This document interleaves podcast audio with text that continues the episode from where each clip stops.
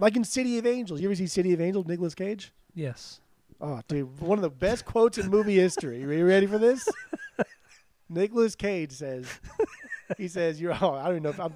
Get get get get get get get, get, ready for this. Nicolas Cage says in that movie, he says, "I would rather have just one smell of her hair, one one taste of her breath, than an eternity without it." Just that one little blip, and that's what Mark is doing here, dude. Mark is reminiscing on the time that he has Welcome back to Asinine Radio, a weekly podcast where we talk about music, and well, that's pretty much it.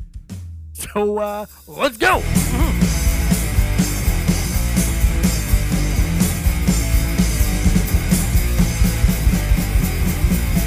did you say? Nothing. What did you say? nothing. Bullshit, you said something. I just said nothing again. Hey, hey, hey, hey, hey, hey, hey, hey, hey, hey, hey, hey, hey, hey, hey, hey, hey, hey.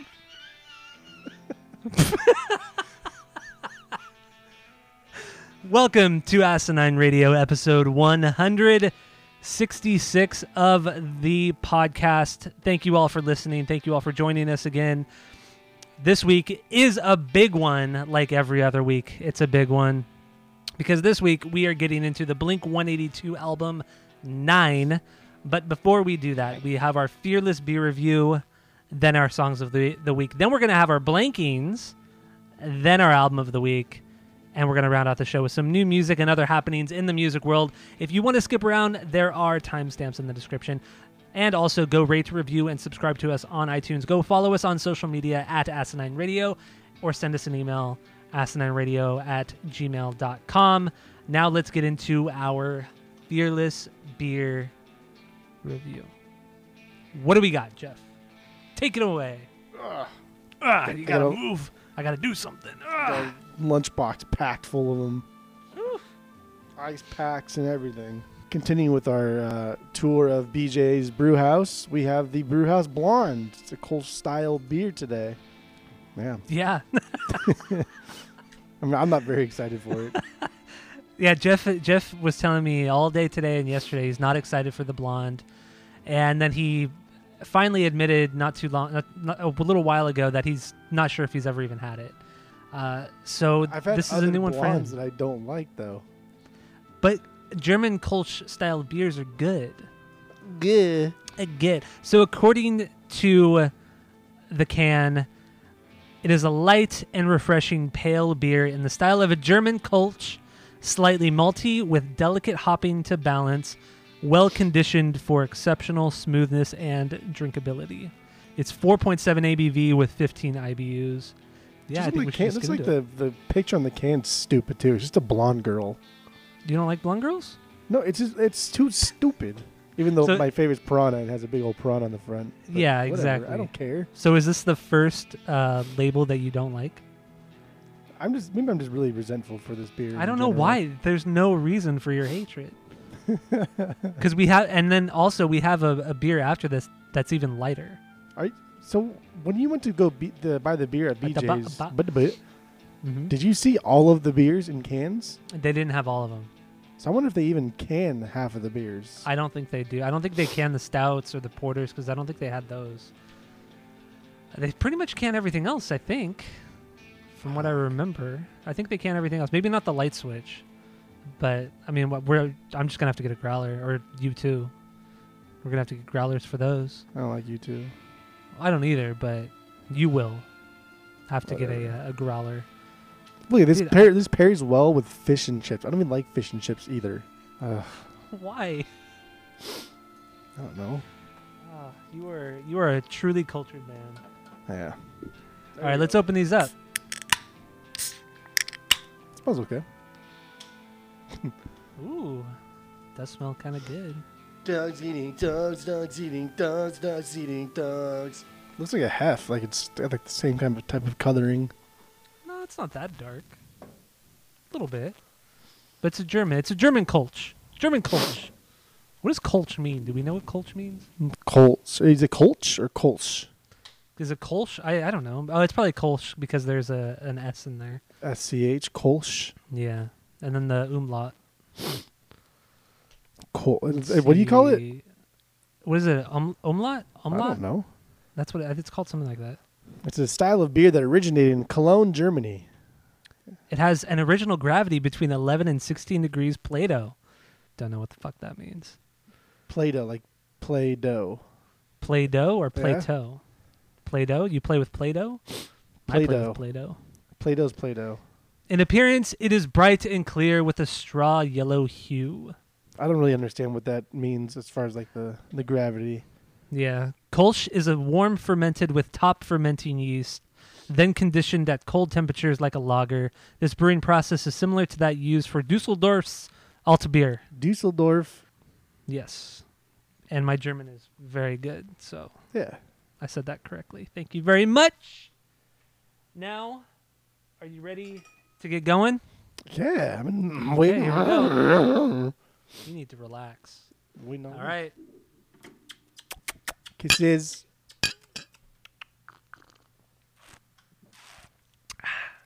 Ooh, I, I like that. It's not as bad as I thought it was going to be. Like you hyped me up to to think this was going to be horrible, even though I've had it, but it was like a long time ago. Tell me your thoughts, please. I don't. I don't know. I don't know. This has almost got like a, like um, Mm. like that yeasty taste to it, kind of. I don't. I don't know. Well, it is top fermented with yeast. I don't know what that means. I have no idea what it means either, but that could add to the yeast. It's not. It's not terrible. I don't know. I, I think I'm gonna reserve my my rating after I, I I drink a little bit more of this. okay. Well, what's your rating? I don't know yet. What's your initial rating? I don't want to give it because then I'm already gonna put a bias in my head, and then from oh there Oh my I don't want to I want to start from scratch. Well, I'm going to give this a solid two. BJ's has done it again. Not a dud. Not a dud from BJ's. You know what? I'm gonna do it. I'm gonna go with the solid you're two as do it. well. Solid two. There you go. I would order this Perfect. again if I was like sitting on the patio, and it was kind of a Mhm. hot day outside, but they had the misters on, and then I got this with maybe like a like a mini pepperoni with no tomatoes, and then Okay. like a, like a like this, and I, I but I would also get like a water in case I was I would get thirsty because it was you might get out. thirsty. Yeah. It's also kind of dry. The the beer is a little bit dry. So that might make you a little bit more thirsty, I guess. yeah, Like when you yeah. drink like a red wine. Like every time I drink red wine, I want to I want to have some water with it. How often do you drink red wine? Like once a year. Oh, that's more. But I always want water. It's like when you eat ice cream. When you eat ice cream, you always want water after. I don't know why. Because it's dry. It's ice cream is dry. It's not really wet until it starts to melt. I don't know. That doesn't really make any sense, but Okay. I'm trying to. I'm I'm reaching here. I'm reaching. So BJ's, yeah, good stuff. Good food, right? Should we Oh, talk about what we normally get? food. Yeah, we can do it every single time we talk about I'm- it. We can I'm talk about down. the food So- we get. So what do you normally get at BJ's? And they they're not a sponsor of the pod. I mean, I wish they were Oh, because we get probably a shit ton of money. If- we get a shit ton of money. I wouldn't even want money. I would just want food. That's true. Yeah, gift cards. Gift, Gift cards, cards, baby. baby. Send in the gift cards. no, my. So what do you normally get? Every time I go to BJ, I get the same thing first. It, dep- it depends on how shitty I want to feel after, but the Uh-huh. first thing I always get is I get a I get a pint of piranha. I get a mini Mhm. pepperoni with no tomatoes, and I get the chili cheese fries with no sour cream It's solid. every That's solid. single time. And then if I'm still a little bit hungry, I'll get something else. Or if, or if I'm drinking a lot and I don't real like my stomach hasn't had time to send to my brain that it's full, I'll get more food. In which case, then I will I will turn to the other menu items. They used to have this mini bruschetta that was just like like garlic bread kind of, and then just Mhm. balsamic, and then just like Oh. I know what you're talking about. Yeah, yeah, yeah. That was good. It was, was good. so good. Their mac and cheese is really good too. Yeah. But that's what I get every single time that I go. First. So my my normal order at BJ's is a, a Caesar salad because their Caesar salad is really good, and then I usually get a sourdough chili bowl uh, with no sour cream because that shit's gross. Uh, and I gobble a lot of that down. Pretty good stuff. Usually don't get a Pizookie. Maybe every once in a while I'll get kind of crazy and get a Pizookie. Beer wise, I usually always start with the Harvest Hef. I love the Harvest Heft. Hef, and then from there I'll either get a Piranha Pale Ale or I'll go with the Hop Storm. That's usually what I go for with the beer. Uh, but lately, when I've been going, I've been getting their chicken nachos, which are really solid. Their chicken nachos are awesome. Sometimes I'll get a Caesar salad with that. just because the chicken nachos are so fucking much. Um, but yeah, that's that's my go. That's my order right now. Solid food from BJ's. Not bad. Solid beer. Not bad. I don't even get pizza when I go. What's wrong with That, well, you know, that's pizza, like, though. what are you doing? Their pizza's good though. I I like their pizza. Every once in a while, I'll get crazy and get some of their pizza, but Sometimes most of the time, sometimes their pizza is good. I think it's like always good, but sometimes their pizza mm-hmm. like dances in this perfection era where it's it's so good that I I think that there could be nothing better. That's very rare. It's always good. But sometimes like like they'll burn just the edges of the of the of the crust just on the tips. And so you'll get like this weird like cascading upward like web sp- spider web effect thing of crispiness. And like the edges of the pepperonis will curl upwards and those will crisp Yeah. up and just have a little puddle of grease right in the middle of them. ooh, that's good. You know what I like about BJ's pizza too is the because it is deep dish. I like the outside, the crispy outside of it, outside of the the crust. I love that crispiness. Oh, it's so good. Hmm. But I also their pepperoni is excellent. The pepperoni pizza is excellent, but also the barbecue chicken pizza, top notch, good stuff. The barbecue chicken pizza is actually really good too. I, I've I've also been known to get the Great White. I'm uh, that is that the one with ranch on it? No, it's Alfredo. Oh, okay. Yeah, I've never had it. It looked gross. It looked like ranch. You're so never- gross. Do you like Alfredo? I never even looked. I liked Alfredo. Yeah. Yeah, Alfredo's delicious. Hmm. I rarely delve into like the the crazy craft pizza genre. I usually only stick to pepperoni. You're a simple man. Oh yeah, You're a simple man, man, with Jeff. simple pleasures. CPK Yes, is a really good pizza too. It's uh, it's a carne asada pizza. What the fuck? I forgot you used to work there for a little bit. Yeah, Anyway, um, oh yeah, we already gave our rankings. So are we good? yeah. What are we talking about here? Why are we talking about Fuck, man. jobs? Nobody likes jobs. who wants to That's hear? Who wants to hear podcast about jobs? Unless you're into jobs. Unless your name know. is Steve. oh, got him, got him, got him. He's not dead though. This is this is. Oh, he's not. He's been I want to hear this one. I want to hear this one. Didn't Come on. I thought you posted in our group text that somebody spotted him somewhere. Oh, that's right. I no, that was Ryan. I think. Uh, I think Ryan Ryan posted that picture of Steve Jobs in the wild. doppelganger. Yeah, that was pretty good. But you never know. He could be You alive. never know. You you really don't. Nobody knows whether or not he's dead or not. Not even you know? Steve knows. Not even Steve knows, because reality as we know it is not real. It's true. But even that, you never know.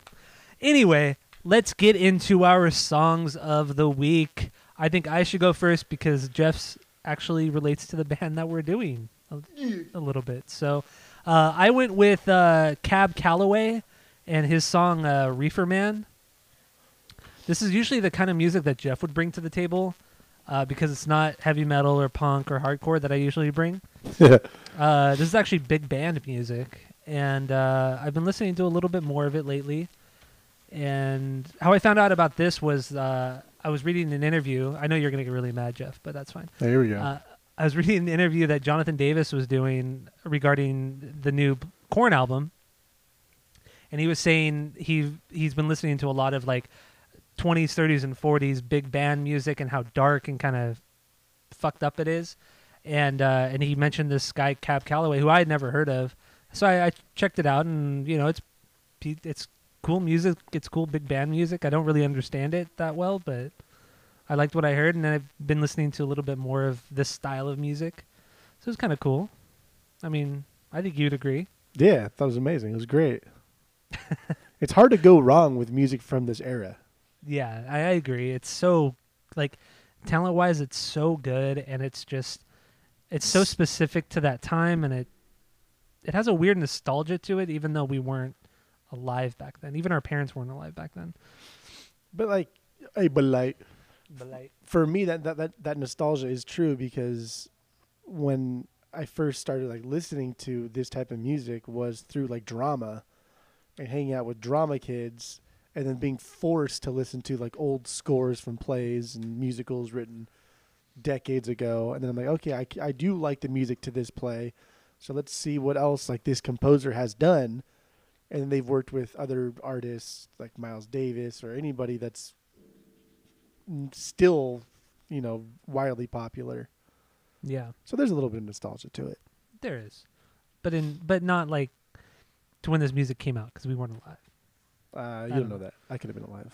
Well, I mean, you could have been. I don't know. So here's uh here's the song. Uh, here's the song "Reefer Man" by Cab Calloway. Full of reefer. Full of reefer? Yeah, man. mean that cat's high? Sailing. Sailing? Sailing lightly. Get away from here. Man, is that the reefer man? That's the reefer man. I believe he's losing his mind. I think he's lost his mind.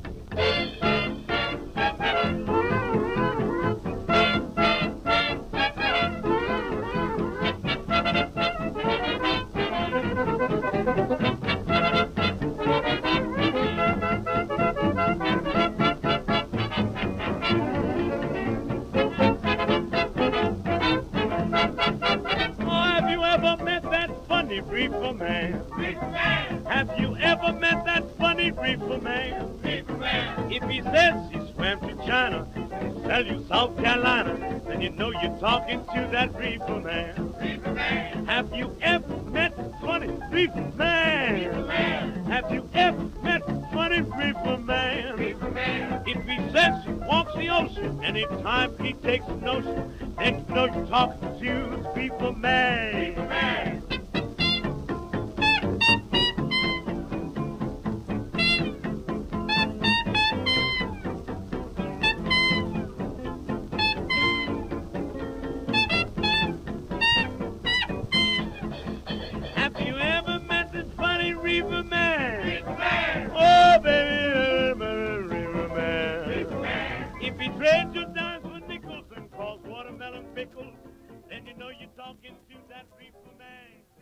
That's a solid fade right there.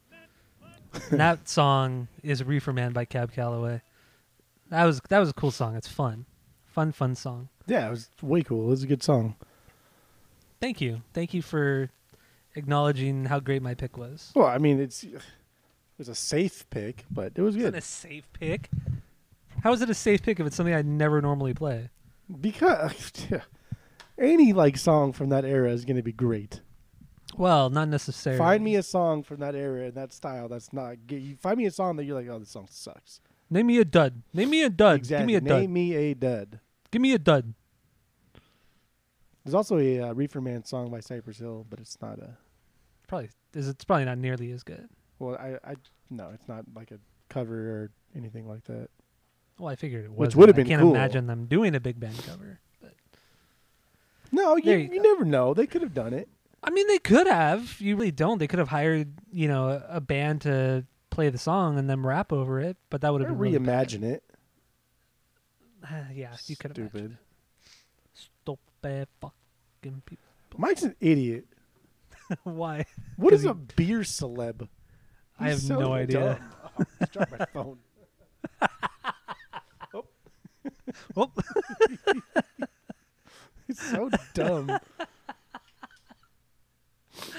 oh shit. Like he legit thinks like this beard craft thing is is is I don't know, is is like Hollywood. It could be. It's not. I that is one thing I know for sure. It could be. It it all depends on how you perceive it. I perceive it to be stupid. All right, let's get into let's get into to Jeff's pick because we got we got a long got a long one ahead of us here.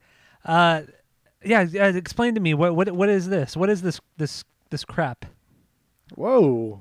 You don't like Just this? kidding. All right, Ju- well, just- uh, just whatever. go. Okay, so, so when I was building my Blink playlist like y- years ago, I was always hard pressed to find any song that featured Tom DeLonge because Mark works with a lot of musicians, either through just like guest vocalists or production and things like that. But Tom really never did anything, and so I was in like this deep Reddit thread, and someone was like, "No, it's not true," and then they posted this song. And I listened to it. I was like, "Holy shit! Like, why? How? How have I not like just Googled this and not known this. I don't understand how I missed it for so long. I know, considering you're you're quite the fan of this band, and for me being such a Tom enthusiast, I I always thought that he never was featured on any song like that. He always stayed away from features. Never did never did one until this week when I found out he did with none other than Max Bemis and his band Say Anything. and Yeah. uh, genuinely shocked. Genuinely So- shocked. It's a th- this album's kind of weird because it, it was like um, eh, eh, with this Eh, eh, weird. with the- It uh, it features a lot of like guest vocalists. Actually, I think like every song features some guest vocalists, some well-known guest vocalist in the realm of I don't know alternative rock or punk or whatever, in- including Chris Conley and Matt Pryor from uh, Get Up Kids and Saves the Day. nice. But not this song. This song features Tom DeLonge and somebody else. I think his like wife or something. Tom DeLonge. Yeah, this song is called Nibble Nibble, featuring Mr. DeLonge and Sherri DuPree Bemis.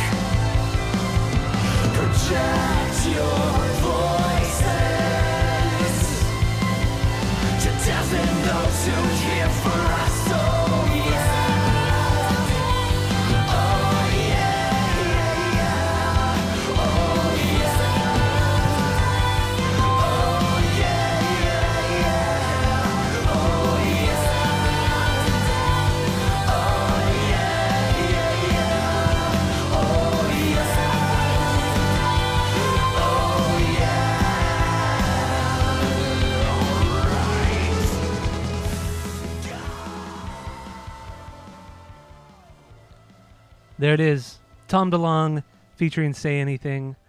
And the song is Nibble Nibble. Um, yeah, it was. Uh, I was surprised at how much of the song Tom was in. I thought it was going to be like a little, like maybe like part of a verse or just like v- something very little, but he was pretty much in the entire thing. It just harms. It was cool though, because he doesn't. It was just he cool doesn't because it do was Tom. Yeah, he just doesn't do that stuff. And I mean, I wish it was for a better band, but I mean, got to take. I what don't you know can why you don't like say anything. They're a Because they're not very phenomenal good. They're not. They're phenomenal. They're not, Jeff. I don't know when you're gonna get that into your head that they're not. You're crazy. You are crazy. Okay, yeah, that was uh, that was Nibble Nibble from uh, from the Say Anythings and Tom DeLonge. Now we can get into finally get into our album of the week. And this week we are doing the brand new Blink 182 album Nine. She's a girl dressed in black from another world. Breathes like a girl from another world. She don't know my name. She don't have the time of day.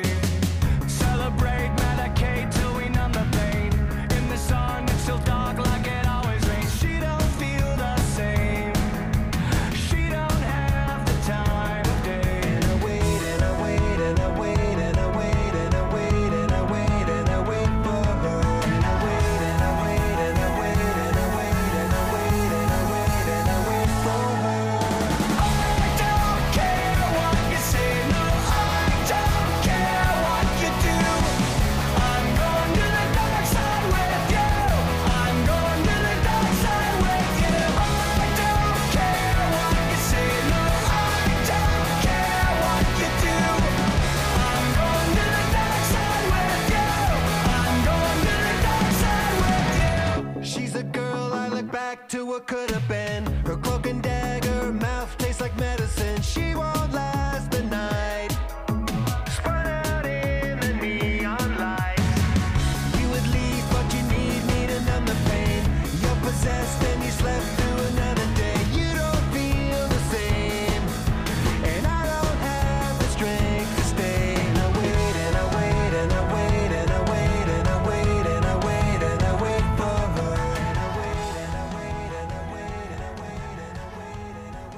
Blink 182, formed in Poway, California in 1992 by Tom DeLonge on guitar and vocals, Mark Hoppus on bass and vocals, and Scott Raynor on drums, of which only one original member remains in the band. They currently have nine albums, two EPs, one live album, and have sold well over 50 million copies worldwide. The album we're doing today is called Nine. Depending on who you ask, it is the band's ninth album, and it features Mark Hoppus on bass and vocals, Travis Barker on drums, and Matt Skiba on guitar and vocals. It was released September 20th, 2019, and I don't know how many it sold because it's only been a week since its release. So now let's get right into Blink 182's. Nine. Franklin. What do you got? First impressions. Well, um, since we had we have a lot to talk. previously about. talked about kind of like the song by song by song as they were released, I think we've heard what three or four songs before the album came out, four, yeah. and then the album leaked, and so we I, I listened to it once when it leaked. God forbid, whatever. I don't care. I listened to it one time when it leaked just because I wanted to cut my teeth with it, which is a foreshadowing of later lyric, and um, I didn't like it all that much. I I, I just thought you know I, eh, whatever, just more California bullshit. So this week, when I listened to it multiple times, it's uh it's definitely grown on me, and this this album is is like forty percent bangers, huh. like a lot. And the song we just heard, "Dark Side," is one of them. Okay. First impressions with me, uh, like I said, like with Jeff, I listened to it. Well, I actually listened to it twice uh, before when it leaked, so a week before it came out. Uh, since Cheer. it came out, I've listened to it. I think I told you what six times Yeah, uh, over the last week, just to really get in there and get the gist of the album. Um, I don't think. I mean, there are definitely stinkers on this album, definite stinkers. Uh, there's no true banger. There's a song that's almost a banger, you are crazy. but there are some songs that are just, eh, they're good. They're whatever. Eh, meh. But uh, yeah, there's. I don't have any nostalgia with this album because it's only a week old. I'm. I mean, probably in like a year we'll probably do this album again, because that's what we did with California, and also because I'm sure they'll come out with a nine deluxe, because Feldy loves doing that. Because really, this band is dictated by whatever John Feldmann wants to do, aka Feldy. Uh, if you didn't know already, but uh, let's start with. Um, I guess let's start with your bangers. What do you got? Um, do you want me to list off all my bangers? Um, let's let let's go one at a time, and then we'll Okay. kind of like maybe break down the songs because we have a lot of notes on on this album. So I think I'm really going to go Dark Side since we just played it. I mean, I think I think Dark Side's a banger, through Okay. and through, banger, very catchy, very dangerous. Very dangerous. like like Anakin said about the sandstorms, very fast, very dangerous. okay. Yeah, I think I think Dark Side is solid, and, and oh. the and the I wait and wait and wait and wait and wait part in the chorus, Steve is doing like this guitar thing. Yeah. Oh, it's like it's it's reminiscent of Tom, and it's it's so fucking cool.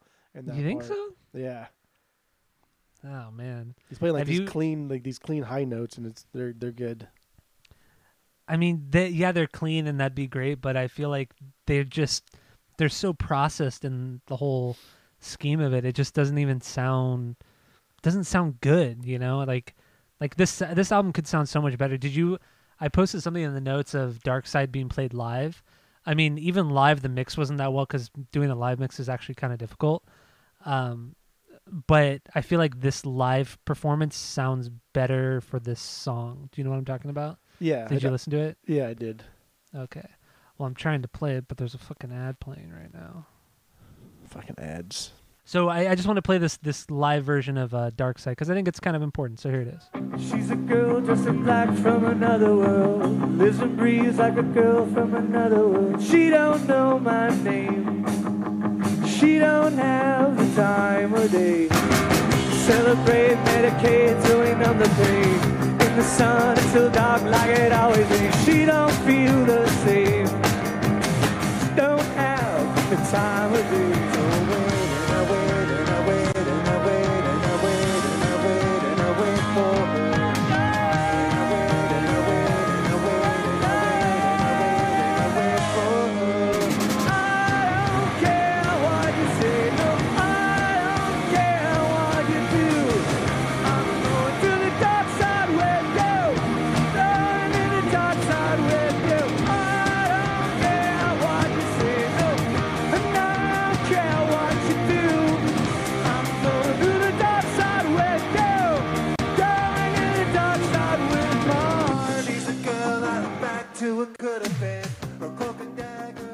There's a live version of uh, Dark Side. Now, obviously, Side. Matt doesn't sound great on it because he's not like oh he's never really been a great live vocalist, but I feel like this song still has more character than the recorded version of it. I, I think we need to get into probably like your biggest problem with the new Blink Yeah. is the production. yes. And I, I I did want to bring that up too. I mean, upfront. Like if, if if we get that right off the bat here, just because on California I agreed, on this album I'm I just I don't agree. I I think, I think where Mark's at in his life and where Travis is at, people's tastes change. I mean that's why our, our blinkings have changed. People's tastes change, and this is the direction that they were already going for. Many many albums back, even before Tom left the band, to a more, you know, overproductive album sense, and it's just it's been progressing the more and more and more. And this one is the finally the album that they've actually become, I guess, like uh, kind of more humble about it. Because California had a lot of these stupid fucking songs that made no sense to anybody, and they have a like a title called Los Angeles and then San Diego on them, and it was like this, they're so dumb. But this one is almost almost like humbled. Like Mark is now in a place in his life where he's happy. And since we did California, like so many things have happened between Mark and Tom that it's it's like clearly Mark is in a good spot in his life. And you can tell by a lot of these songs. These songs aren't I mean there are a couple in here. They're not like your normal Blink songs where he talks about like dick jokes and and girl troubles. Like there are some deeper cuts here of things that No. he feels as an adult. Yes, there are. Every song, okay. You're crazy. Oh man, we're gonna get into these lyrics because because I, I have some I have a lot of contradictions here. So with that Mark has But, said like, about these songs, but- and but- when you actually read the lyrics, What I am saying, Mhm. you know, is is you need to get away from the fa- the fact that it's overproduced. That's just the way they want it. That's the way it is. Blink's not going to be Cheshy anymore. It's not going to happen. Tom's not going to be coming back and doing Cheshy music. Get over it. Be done with it. Move on. Move forward. Don't move. You know what? Move forwards. I hey, you know what? I I understand that. I I, I totally get do. that. I do. But when the songs are subpar, when the lyrics are just him so much trying to write from the viewpoint of a 16 or 17 year old boy or girl in some cases on this album, it just shows his disconnection from just a lot of different things, a lot of things, and just like I don't know, man. Just it, it, the production uh, to me, I think is is awful, and I and I will say on neighborhoods and dogs, those two albums are pretty damn. They're pretty loud, and the mix and the production on those two things are pretty. Uh, they're not that good, but the songs themselves and the melodies and there, a lot of those a lot of those things make up for that. On California and Nine, more specifically Nine, they've taken that and just blown everything up. Everything is so loud and everything is so compressed and just just slick and gross and just there's no character to anything. Why is it gross though? Because well, okay, so I mean we can get more into the lyrics specifically with the songs, but lyrically I feel like Mark is writing from the perspective of a 16, 17 year old and this man is 47 years old. I think he's 47. So just the way he's writing is just really awkward and uncomfortable. And I know you said yeah he's going through some things because from what I read too, prior to this album and leading up to this album, they were he was dealing with depression and possibly substance abuse. Um, but that doesn't really translate to the songs themselves, both musically and lyrically. I feel like lyrically, when you read all the lyrics and you read what like it's weird because when I was going through it all, every like in interviews people would ask him what he had what the song was about and you read the lyrics and it's like hmm it doesn't really seem like that. It seems like you're writing from the viewpoint of a teenager and it has nothing to do with substance abuse unless you kind of maybe tweak it but other than that the song lyric songs the songs lyrically are very generic and very kind of boring. Not to say anything prior to this was very significant and great but to say that they're trying to do something different lyrically on this album i think is insane I don't think they're trying to do anything different. I think they're finally embracing it. embracing what though See, like we everybody Embracing always, that they're and I've been, teenagers? I've been a part of you too. I've been a part of that too, where I get mad when he like, why are you talking about girl trouble? Like, you're a grown ass man, but dude, like, even if you're a married man and have children, you still have girl trouble. You still have relationship trouble. The same problems you have when you're 17. Even like substance abuse and, and drinking too much and things like that. It's just it hits you in a different way now. And because Mark is where he's at in his life, and there's specifics like Happy Days, for instance, talks about not only his self in the present, but also in the past. There are different things about Mark and I guess his songwriting that are not strictly just him trying to be a 17 year old because 17 year olds and 35 year olds have the same problems. okay so you're The so only brought difference is money. So you brought up happy days so happy days is a good example of him not writing the lyrics because sam hollander wrote the lyrics to that song mark He- was not the lyricist. He co-wrote some of the lyrics. He helped with but sam lyrics. hollander was the primary lyricist in that album on that song Yeah, but but, So- but but Mark is is, is is is is relating to him like, hey, here's here's the song. Here's what I want the song to be about. Help me write this. He says, okay, let's do it.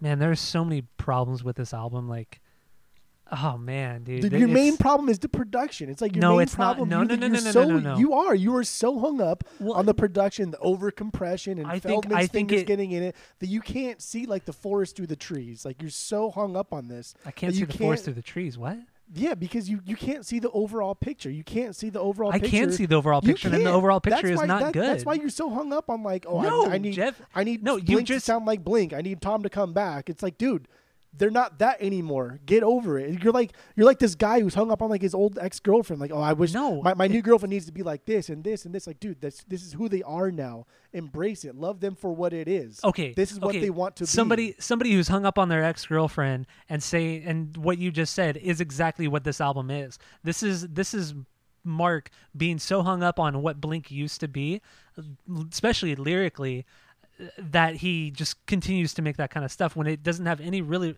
any real relation to what he is. I feel like he is as a person or they are as a band. Like this album is so it's just him trying to be a fucking teenager again and it's gross man like grow the fuck up like i understand maybe like throw a song or two in there that are like a like a nice throwback but just like move on like What do you want him to write about? Like pensions and 401ks? No i'm not saying that Like, what do you what do you want him to do?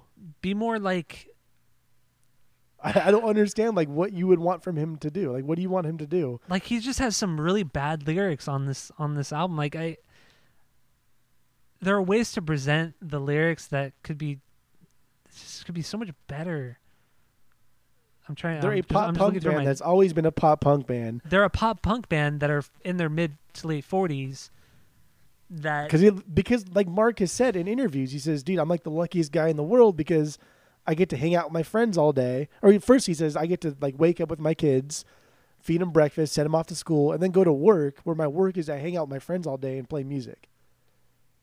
Like, Yeah. how, like how is that generational? That's 15 year olds like that, 25 year olds like that, 35, 45, 55. Anybody likes that. Sonny Rollins is like 80 years old and he still does that. I think I think Mark Hoppus has a real problem with like he has like an identity crisis.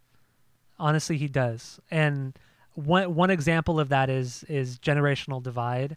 That song, he says he says he wrote that song, the 49 second song, about how he got in an argument with his teenage son and how there was a there was like a generational gap. Well, obviously, when you're 30 years older than your son, hmm, yeah, that's going to be the case. But he was like complaining that that was a big issue. But it's like, dude, you're a It is fucking, a big issue. It is an issue, but you're also a parent. You're not a your kid's best friend. You know. Yeah, but so th- that's not that's not No. something you can easily just all of a sudden as soon as you become a parent, boom, now I'm a parent, not a friend. It's like that's difficult to do. I understand. And still on a day to day basis, it's hard. And maybe that was the exact moment in his life when he was like he finally said like, "Wow, I can't be his friend anymore." And that's harsh, dude. That's that's difficult to come to terms with. I- that's possibly the most difficult thing he's ever done. I I agree with you on that. what do you I, shit on him for? I agree that I agree that it is a very difficult thing. I don't understand it because I'm not a parent myself, but I understand like it, it is very difficult. But to write an entire album after that or during that, when you come to that realization and have that album written still from the perspective of a teenager, it just doesn't make much. It doesn't make any fucking sense. It, it kind of shows like he didn't really learn anything. let's not forget too that we're talking about musicians here. They, these aren't. This isn't Rivers Cuomo, who is a, you know an educated man. These are just. These are just dumb kids that never grew up. These, this is like the same. That doesn't of- make it right I'm not saying it's right. or You need to good. understand. It doesn't make it good. I- uh, nobody said that. Why You are saying that. You're saying I this album is good. I know. You're Hold on a trying. You're defending this Reel- album. You're defending this album. Reel it in, Tiger. Reel it in. Reel it in. Reel it in. Okay, so anyway, don't forget who these people are. Everybody's intelligence level is different, and everybody's They're emotional grown-ass intelligence men. level is different. They're grown just ass because you're a men. grown ass man doesn't just because you're a grown ass man does not make you a grown ass man. Case in point, I have a roommate who's a grown ass man age wise, but is not a grown ass man intelligence wise and emotionally. That doesn't mean anything.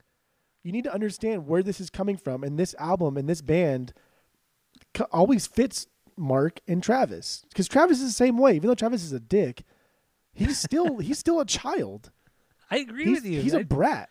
I know. Mark Travis is a brat, and Mark is is is too stuck in the past. He's too stuck in the past. No, not he's not too stuck Yes, in he the past. is. He's emotionally underdeveloped.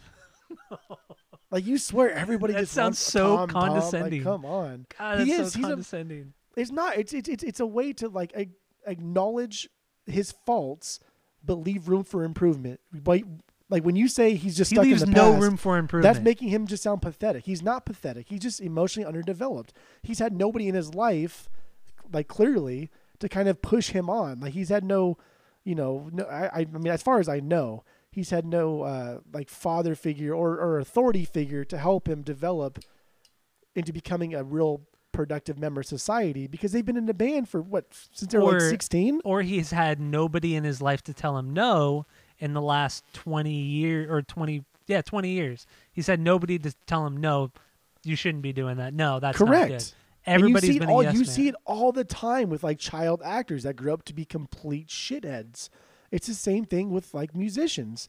Musicians that have been, you know, they got Surrounded by yes men. early on, yeah and then go on and on and on to be continuously successful. They're just they're a product of their environment, and there's nothing and that it you can it do good. personally. It doesn't I make it didn't say it was good then stop Why defending this then that? stop defending it because you're attacking him as a person. You don't first. Of i'm all, attacking his lyrics i'm attacking his lyrics But you're his saying lyrics he is stuck in the past. You said he's stuck in the past. You're saying he is is is trying to identify as a 17 year old. I think you're missing the point. well when you look at it I from think you're missing but, the but when you look trees here. but when you look at it from a lyric standpoint and for also for a lot of the songwriting then yeah absolutely when you only have that to base it off of because i don't know him personally do you know him personally does he call you at home no he does not you might wish he does but he does not so i'm basing this all off of his lyrics and the way he presents the songs But that's what I'm dumb- doing. You are not a dumb man. well You you know prob- you what have it's said like to that that i am back- before in regards to this, in regards to your blankings, you're a dumb man. But you you know what it's like to because we've grown up and we've seen child act like Miley Cyrus, for instance, when she was Hannah Montana. We've seen awful we've seen child stars, even like Shia LaBeouf. the booth Like we we've seen these stars like grow up and we've grown up with them. And we know how we feel. We know how our friends feel and our colleagues and coworkers and all these people feel and they're not like us. They don't they don't f- seem to think the way we do. Uh, granted, we only get like a little blip of their actual life, but they don't act the way we do because they have never had a normal life. Mark and Travis have never had a normal life. Okay, I don't care if they have or not. They But you need to understand this. I don't in care. to understand the fact that he's not identifying as a 17 year old.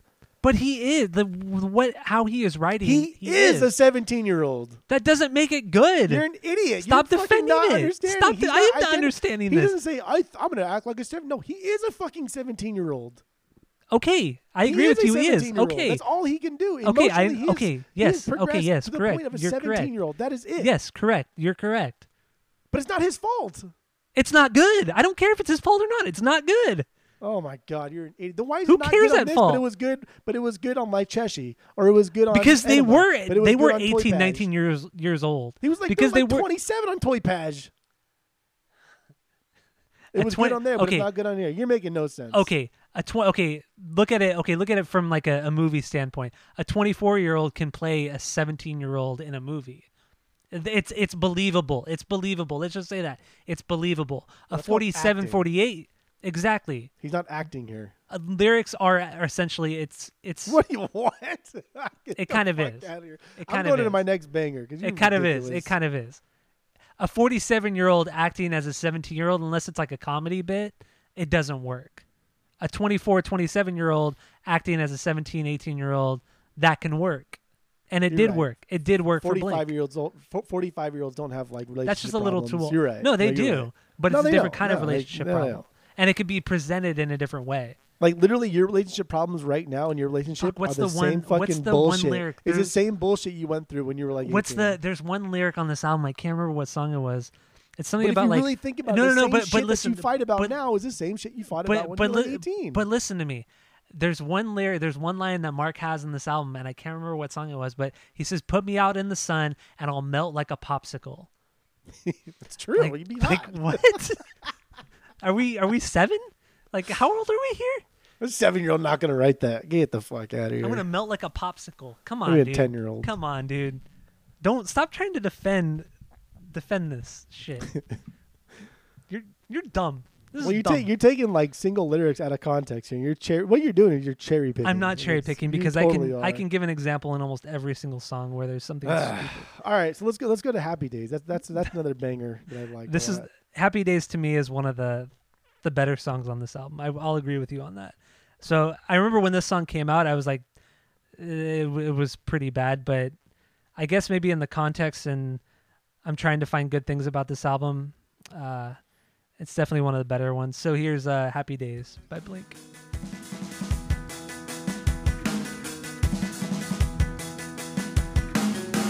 Hey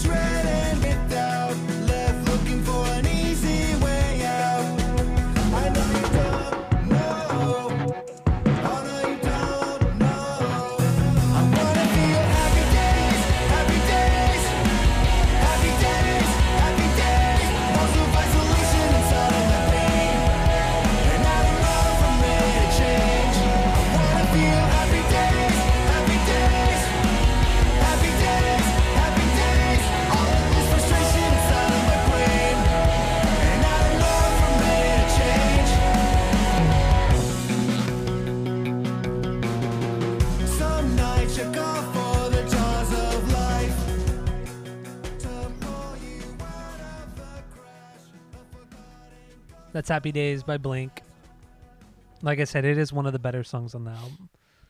It it definitely is. Not the best on the album, but it's one of the better ones. So this was like um, co-written and produced by Tim Pagnotta Yes. and Sam Hollander. Yes. Um, like I said, I for some reason my thing didn't say the notes on these people, but I do remember Tim because he is the singer from Sugarcults. Yes, correct. He produced like half this record. But I don't know who Sam Hollander was. I think he's just like a like a really behind the scenes famous co-writer. Yes. what you? Yeah, he, Songwriter. He's, he's a songwriter. He's worked with uh, bands like uh, Fitz and the Tantrums, Weezer, Panic at the Disco. uh, Good Charlotte. So a lot of pop punk bands. Um, also, you know, some R and B like Kelly Rowland from uh, uh, what's the Destiny's Child, Sugar Ray, Modest Yahoo. Uh, he's worked with quite a few artists, but um, but yeah, he's he co-wrote some of the lyrics. So I guess he wrote the Happy Days part of this song. I, I don't know what he fucking wrote. I don't know what he wrote. Who knows at this point? But Skiba's not not featured as a songwriter on this. It's a fun little fact. Yeah, Just uh, Mark, Travis, I think Tim, and Sam. I, th- I think there might be some like distant skeebs like in the chorus and stuff and like the the woes and shit. yeah, But Other other than than, that, there's yeah, there's nothing. nothing. But I think it, oh that was weird. But I think it was um this is a cool song. It's it got like whoa Oh, dude, you're wild. yeah There it is. wow. So I I um no that was it. Okay, that's gone. Like you ever feel you have another one coming up, And it just never but then surfaces. just instantly goes away, but then you feel good. yeah, I think overall on this album too, Travis Travis toned it down. There wasn't as many obnoxious. There was a couple in here that I was just I, I really thought like, dude, okay, relax. But overall, I thought he was really he was really tame. he was. He was on like sedatives or something. He was just really calm, and I liked it. He I didn't play as many notes for sure. But I thought the intro to this was very reminiscent of self self entitled. hmm and um, I think the chorus also was like a little much because they had the chorus in it, like the chorus vocals in the chorus. I think they tried too hard to be like an anthemic song. Yeah, it worked a little sure bit. It worked a little bit, but I feel like the I think the guitar playing in all of this is kind of underwhelming. I feel like Skiba I like his I like his crooning voice a lot in Alkaline Trio. Um but on this record, like his guitar playing in Alkaline Trio is just it's secondary to his vocal melodies. Uh and on this his guitar playing is just not that great. I feel like he just plays a lot of bar chords and just and like just a lot of dun dun dun dun dun dun dun dun. Like he just he doesn't do a lot. Like he doesn't play around a lot, and it kind of shows in his songwriting. Um, he has some cool moments. I feel like Black Rain, and that song he has some cool vocal parts. Um, but overall, he sings too out of his high and out of his range on this record. Yeah, I kind of agree. I I I mean, Skiba's not. I don't know why Alkaline Trio gets so much pride for what they do. I, I think they're they're an okay band. yeah. I think they've they have a, they have maybe like three or four songs I think are absolute bangers. But other than that, I think they're just okay. And Skiba's not like a great singer. And No. I remember when he first joined Blink, everyone's like, "Oh, finally we get a good singer." He's not a good singer.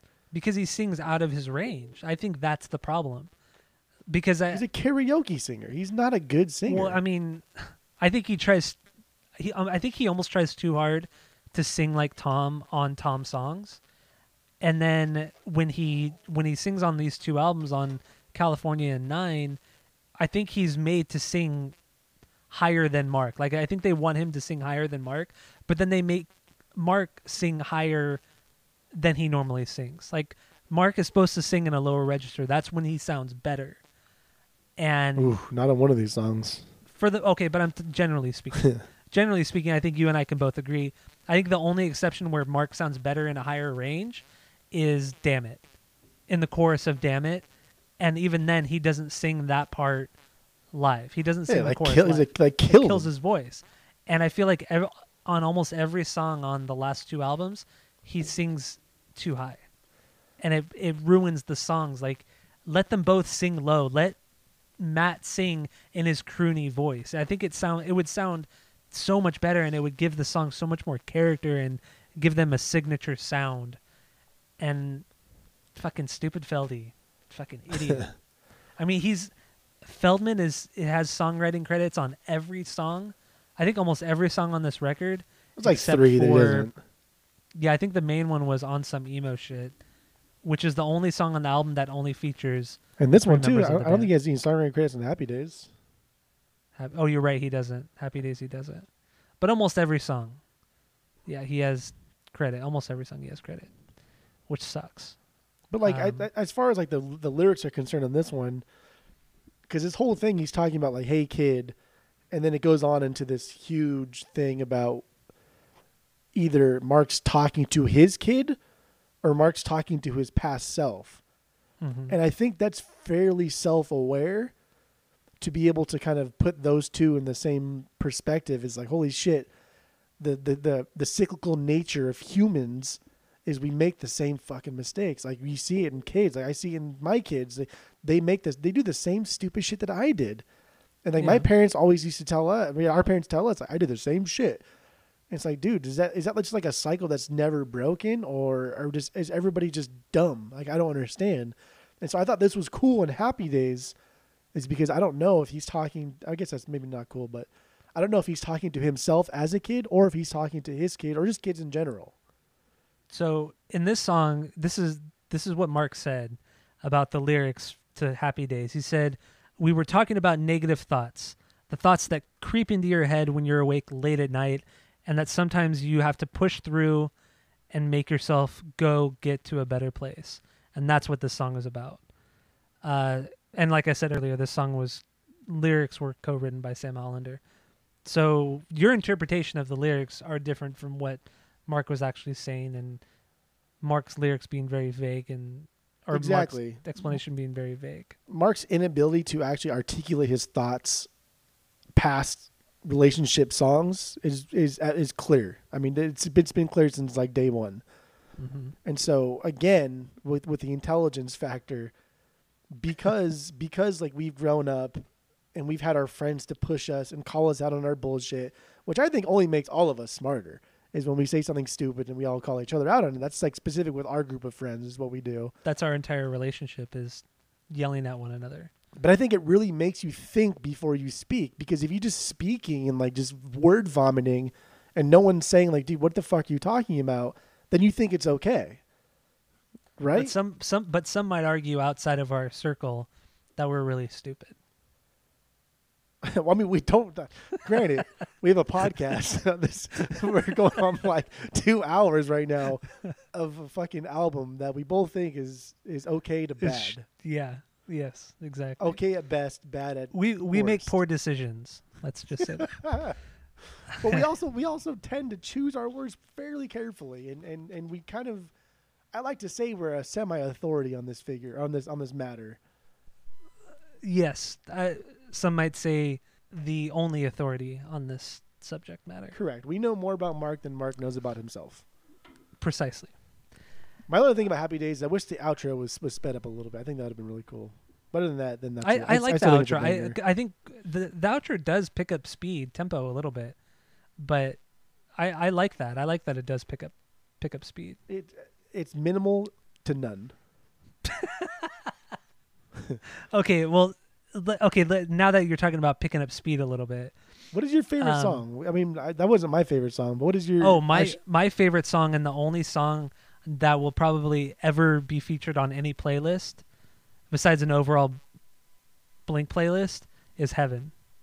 what? Heaven is the only like good to great song on this album. You're ooh, woof. It is. It really is. Okay.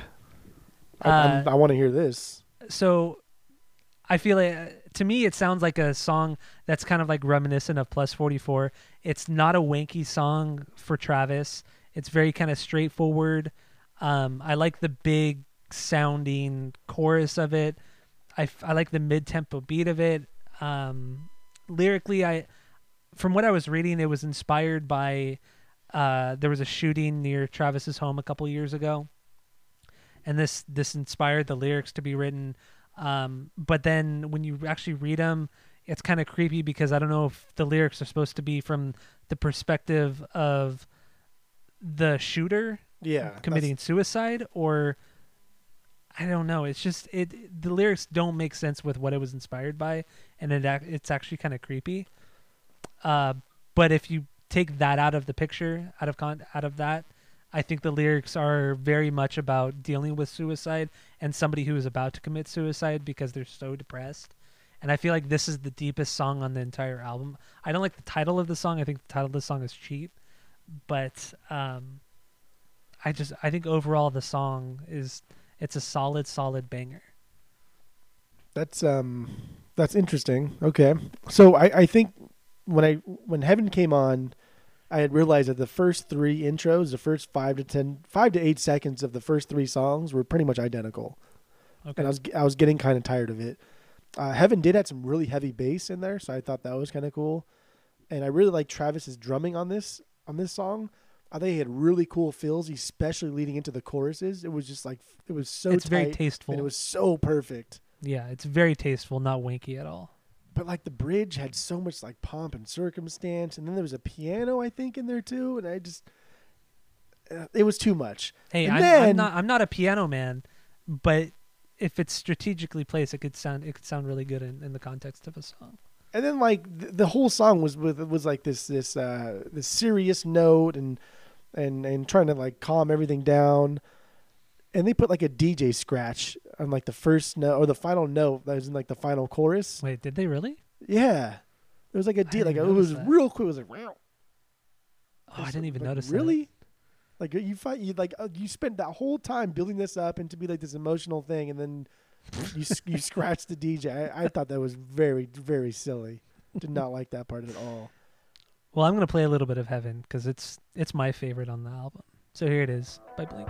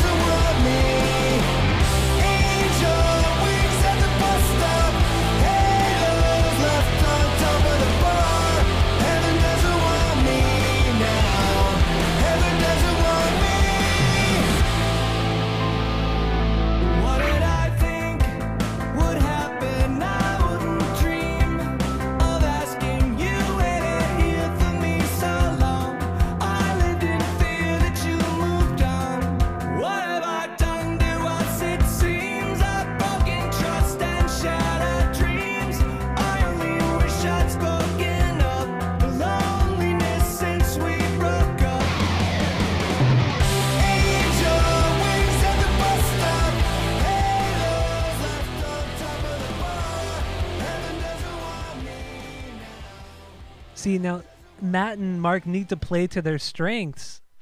They can write, like, they're good at like almost like dark mid-tempo brooding songs. That's what they're good at. Like if if Matt sang in like a slightly lower register on this song, his vocals would have been perfect. Mark sings a little too high, but it still works for this song, this mid-tempo song. I I think it's it's a great song for this record.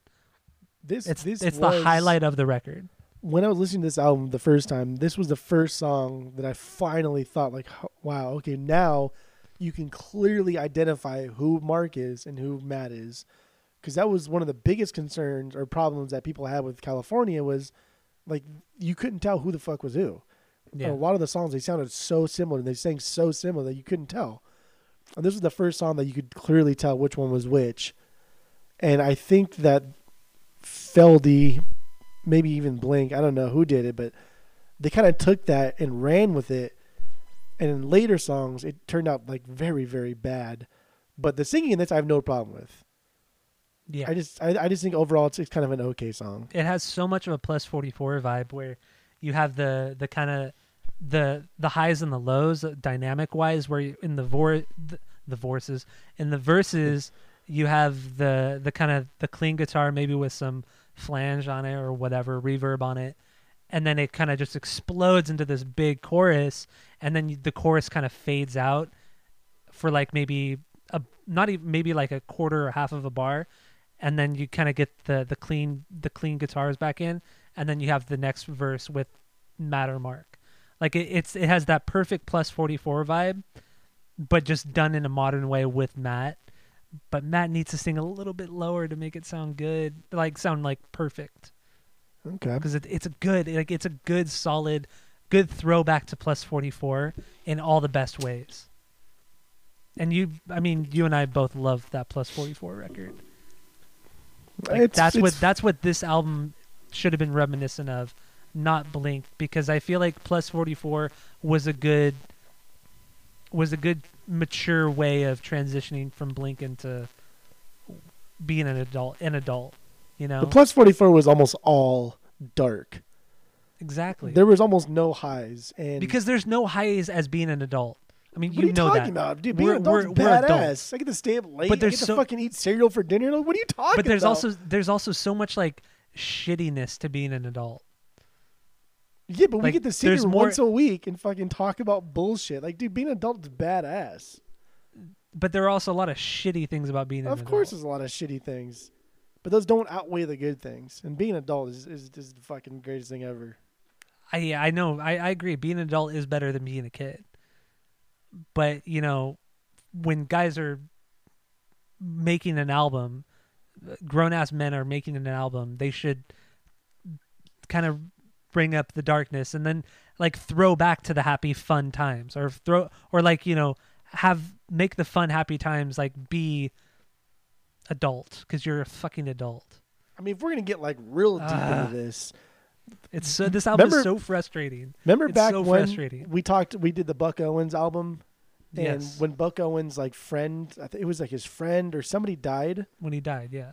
and then he was Buck Owens was never the same. Yeah. Right? Even by like his own account, like he, there's just something about like, who, uh, because he was so close to that person that died. Something also died within Buck Owens, Yes. and no matter even if that person came back, he will never be the same. And I think that's just where Mark is. He's never going to be the same because of whatever happened. I don't know, and it exactly. doesn't. It doesn't so, matter. So play on that emotion, like, like show, show that emotion. Like, but he wrote a song about fucking uh, happy days. He wrote a song about like, hey, dude, like even though this is gonna end shitty, I'd still rather just do it. Like in City of Angels, you ever see City of Angels? Nicolas Cage. Yes. Oh, dude, one of the best quotes in movie history. Are you ready for this? Nicolas Cage says, he says, "You're oh, I don't even know if I'm get get get get get get get, get, get ready for this." Nicolas Cage says in that movie, he says, "I would rather have just one smell of her hair, one one taste of her breath, than an eternity without it." Just that one little blip, and that's what ah. Mark is doing here, dude. Mark is reminiscing on the times that he had a great time, even though he knows that it ended shitty, and even though he knows that he's fucking ruined for life, he still can hold on to that one thing that makes him truly happy, and that is playing music like this. You're out of your mind. I need to respect that, and I feel like you don't respect that, and you don't I respect, respect him, nothing, and, and thus really. you don't respect me, and now I'm now I'm annoyed. You've been annoyed since we started the pod. That's true. Um, yeah, so beef before because we had to drink the fucking blonde, which I've now drank both of mine of. Yeah, I did like it. dumb shit. Um, now, uh, uh, do you fuck? Yeah, Woo, let me start over. Do you have any other bangers on this? Because I really don't have any other bangers. My favorite song is "Hung Over You." Oh my god, Jeff. Yeah, absolute my favorite song. It's already on a playlist. Done deal. My The favorite worst- song is "Hung Over You." The worst part of this album starts with "No Heart to Speak of." Like everything from that song and everything after is just pretty much bad. Okay, um, that's wrong. But let me, because "No Heart to Speak of" I think is okay. "Ransom" I think is a banger. On some emo shit, I think it's okay. "Hung Over You" banger, and then "Remember to Forget Me" I think is okay. I still don't understand why you like the song. Should I just play real quick and then we'll get more into it? Yeah, play it. We'll get into it. Play Okay. it. So here's uh Hung Over You by Blink 182.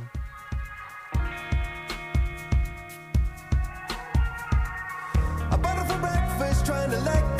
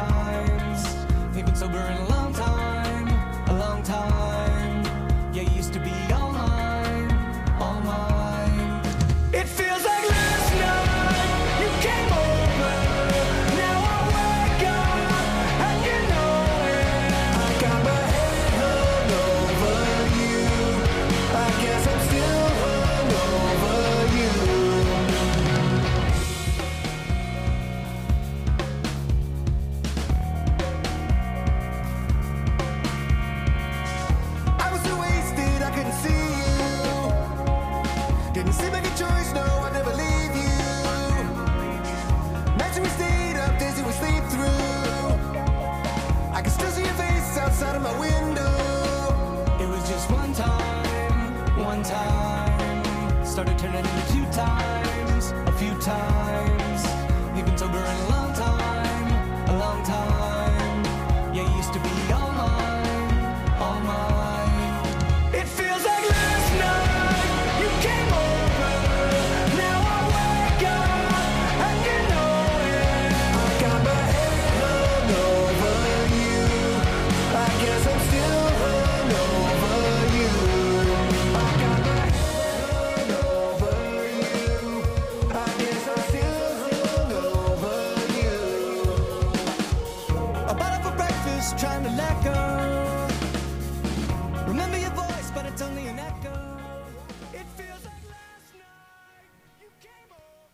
over. Hung over you.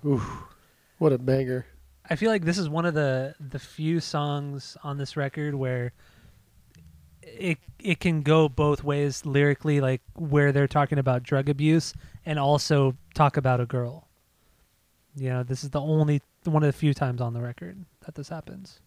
Made it one time, few times. Regardless, the lyrics are pretty bad, but You're pretty bad. No, you're pretty bad. Sound like Ryan. No, dumb. no, this this song, this song, dude, this song was so fucking good. Like instantly, this was my favorite song. The first listen, this is my favorite song. Wow, that's insane to me.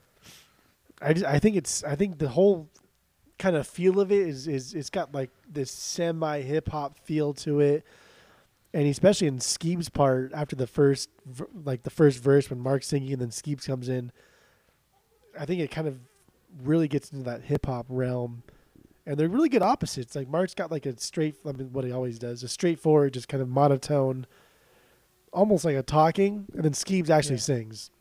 Which Mark is good at. Like, as weird as it sounds, that's like one of his strong points. It is, and that that's what made Blink like Blink. And yeah, especially like later Blink. they did it really well here. And then towards the end too, Skeebs does like these cool harmonics on his guitar, and I thought it was really cool. But Yeah. overall, dude, this song is a banger. Yeah, Oh. you're really pushing it with that. Really pushing it. Um, I did also want to say, bring up some things. Um, how when bands are asked about how they feel about what they've made, like on a record or whatever, how generic and boring, and just kind of how what they say just really just doesn't mean anything. Um, I'm sorry, I'm just ripping this album apart and everything about it because it's just everything about this album is just not very great. But uh, Matt Skiba had this to say about the recording process and how this album solidified their friendships. This is what he said I now know my place better in Blink than I did years ago. We're always learning. So that quote right there really means nothing because obviously, if you're around people almost every day and making some something with somebody, of course your friendship is going to get better. or Um, worse. it could, but I mean, in the con- in this context, this just really means nothing. Like he knows his place better in the band. Well, yeah, you've been in the band for three, four years now. Duh. Like it's kind of like a dumb statement. Uh, also, Travis had a good one here. He said, in regarding to the making of the album, he said, making sure Blink isn't different than modern music, rather than being something of the past, is a big achievement for me. So he was pretty much saying, I want to make a record that sounds like everybody else. So take that with a grain of salt, because Travis is an idiot. He's well, just- I I agree. he's, he's he has no just not- he's not an intelligent man. yeah. and but clearly like like the aspects of this album that were very especially on the on the one song that I think he produced the emo shit where it was the most electronic drums on the whole album. But that's what Travis likes now. That's what that's who Travis is and that comes through a lot on this album and this song in particular. And I think all three of them finally just reached this this kind of uh cohesion where they said okay this is who we want to be. California was an attempt at being old Blink, but with new members. Let's kind of get rid of that. Let's just be new Blink with new members, and this is who we want to be.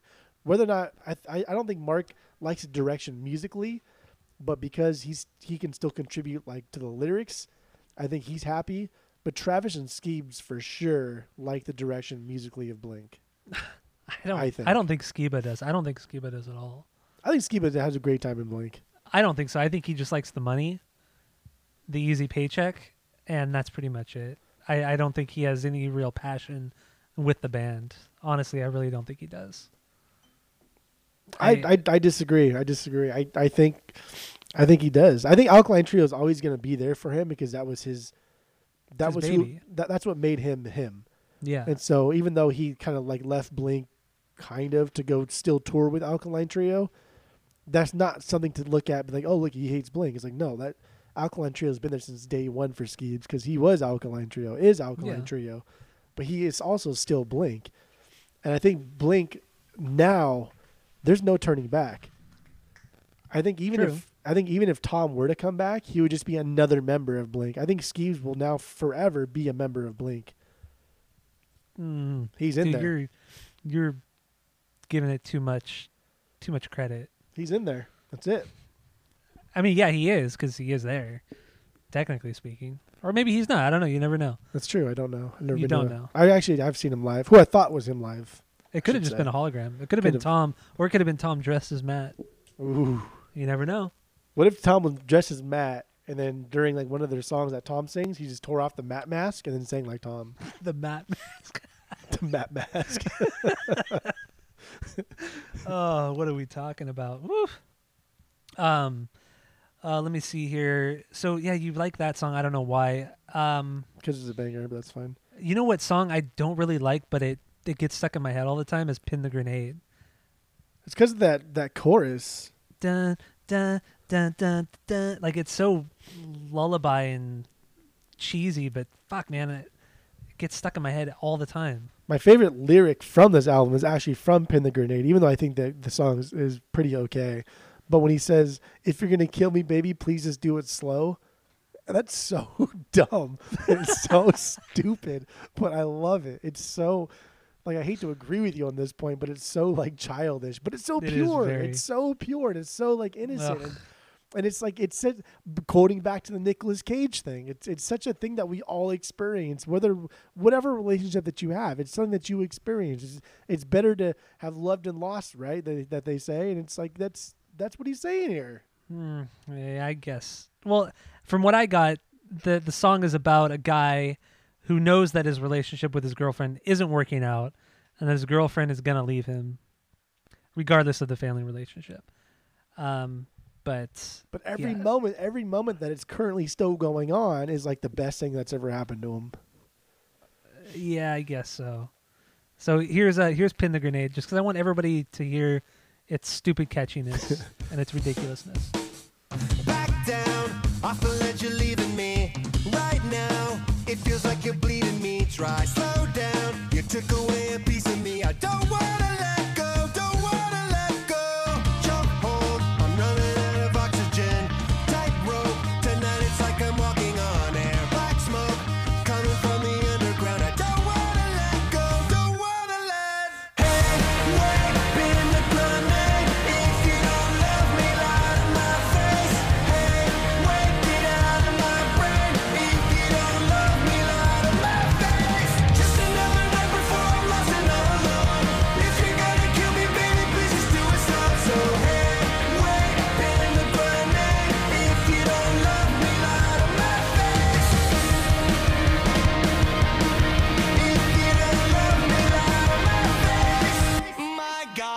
could you talk to me like that? Let's stop. You changed your mind and caught a ride home. You dropped a hint that I embarrass you. Pin the grenade. wanna. Dude, Travis's drumming in the chorus is like perfect. Yeah, it's good. Much better than the the shitty like far away sounding drums he has during the verses. Just like his ability to just have self control on this album is is is something It's that we've never we've never seen from him before. It's truly astonishing. it is. It's it's this is the most progression that any member of Blink has ever had. like clearly taking Uh. criticism, the constructive criticism, and taking it to heart. yeah, I guess and so. I, I I applaud him for that. There are a couple. Okay, so there are a few more key points I want to make on this album. Um, and Travis is like a. This is a, actually might be a good transition.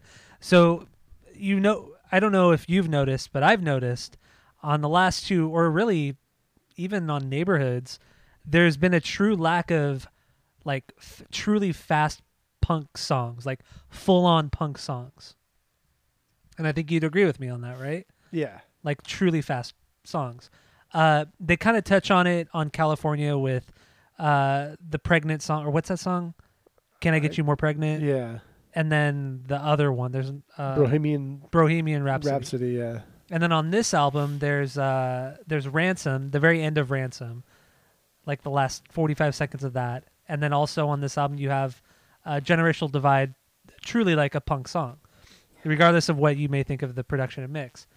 And my thing is, I don't think they have the stamina to play fast music, especially Travis. I don't think Travis can play fast music anymore for long periods of time. Okay. Like he he's like if you watch if you watch Travis play uh, a Blink song that Scott was on, he can't play those songs like consistently. I don't feel like he plays those songs slower than how they were originally recorded, or at the same exact tempo. So, I th- I I really don't think that they can keep up that energy to play like a full set of fast songs. That's why they don't write that way anymore. it's possible. And I mean, that's, why just- I mean they're growing old. They probably don't work out. And But see, I don't, I don't, I don't buy that because bands like NOFX still do it, and you know, Fat Mike is fucked up out of his mind all the time, and the rest of the guys are older than Blink, and yet they still play just as fast, if not faster, and on point. Theoretically, Fat Mike also doesn't take care of his kids and, and get up early and get them ready for school and How send them off know? to school because like his kids hate him. He has one kid, and, And he's hates always him. with his daughter. Are you kidding me? He's always with his daughter. He's always talking about his daughter. The the last time, okay, so the last time I ever heard anything about Fat Mike was his daughter like didn't even know who he was. What? That was in the the fucking biography that, that they wrote when he used to call his daughter and she didn't want to talk to him because That's not- and I don't know who the fuck that is. I, I think you're thinking of somebody else. No, that was definitely Fat Mike. No, it wasn't Fat Mike because he always he always posts videos and pictures with his daughter. Maybe like he always now, it- has. maybe now it's gotten better. No, it definitely was not always like that. But maybe now he's gotten better. I don't know, man. I think you're you're thinking of something else. No, I'm definitely not thinking of something else. I'm pretty sure you're thinking of something else. But regardless, regardless, regardless, we're talking about energy and stamina in a live show. Not we're not talking about personal lives. I'm talking about Blink and how I don't think they're really capable of playing 30 minutes straight of fast music. I don't think they can do it. Eh, I I don't really know. don't. And that's why there's a lack of it. And that's why you get these up tempo parts of this album and you're like, oh, I want to hear more. But then you come to that realization they can't do it anymore. They probably just don't want to. It's just stupid. Like it's, then why did they? Then it's why did part they of even growing tease? up, right? Like Then why do they even tease it? because they wanted to show you that they can do it, and they want to incorporate some of the older So, aspects okay, that so- everybody likes of Blink, and they want to incorporate that with the new aspects of Blink and form cohesive songs, like the two that you said, "Generation Divide" and "Ransom." And "Ransom" is a perfect example because it only comes in in the latter half of the song.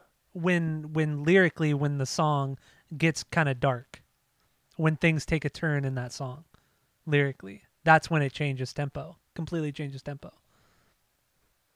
I, I don't mean- know. I I and and and your your idea of you know of them growing up, then why don't they write lyrics that are more updated to their mature their supposed maturity level, as well as why do they keep writing lullaby children catchy type of music? Just like NOFX does. I'm just saying. So why can't mean, they? Exactly. So so so my point Because is why can't they write? Because they So like, why can't they, re- write more faster music? Musically, they think they're superior. They're Blink 182. They're arguably the biggest rock band of our generation, and they're Blink 182. So let's push the boundaries. Let's be different. Every single every single album they've done has been pretty different to significantly different than the last album, and this is another example of hey, we did the the super produced thing on California. How can we further that? How can we make it sound even worse? But it's, that's And not that's- that's that's your that's that's- a, that's a that- that's subjective nine. opinion. And that's not. No, it's subjective because I fucking said it. That's a subjective opinion, and a lot of people like this sounding music. No, That's why nobody SoundCloud likes it. rap got so big. That's why Drake is so popular. That's why even Taylor Swift has oh, changed Oh, her style of music.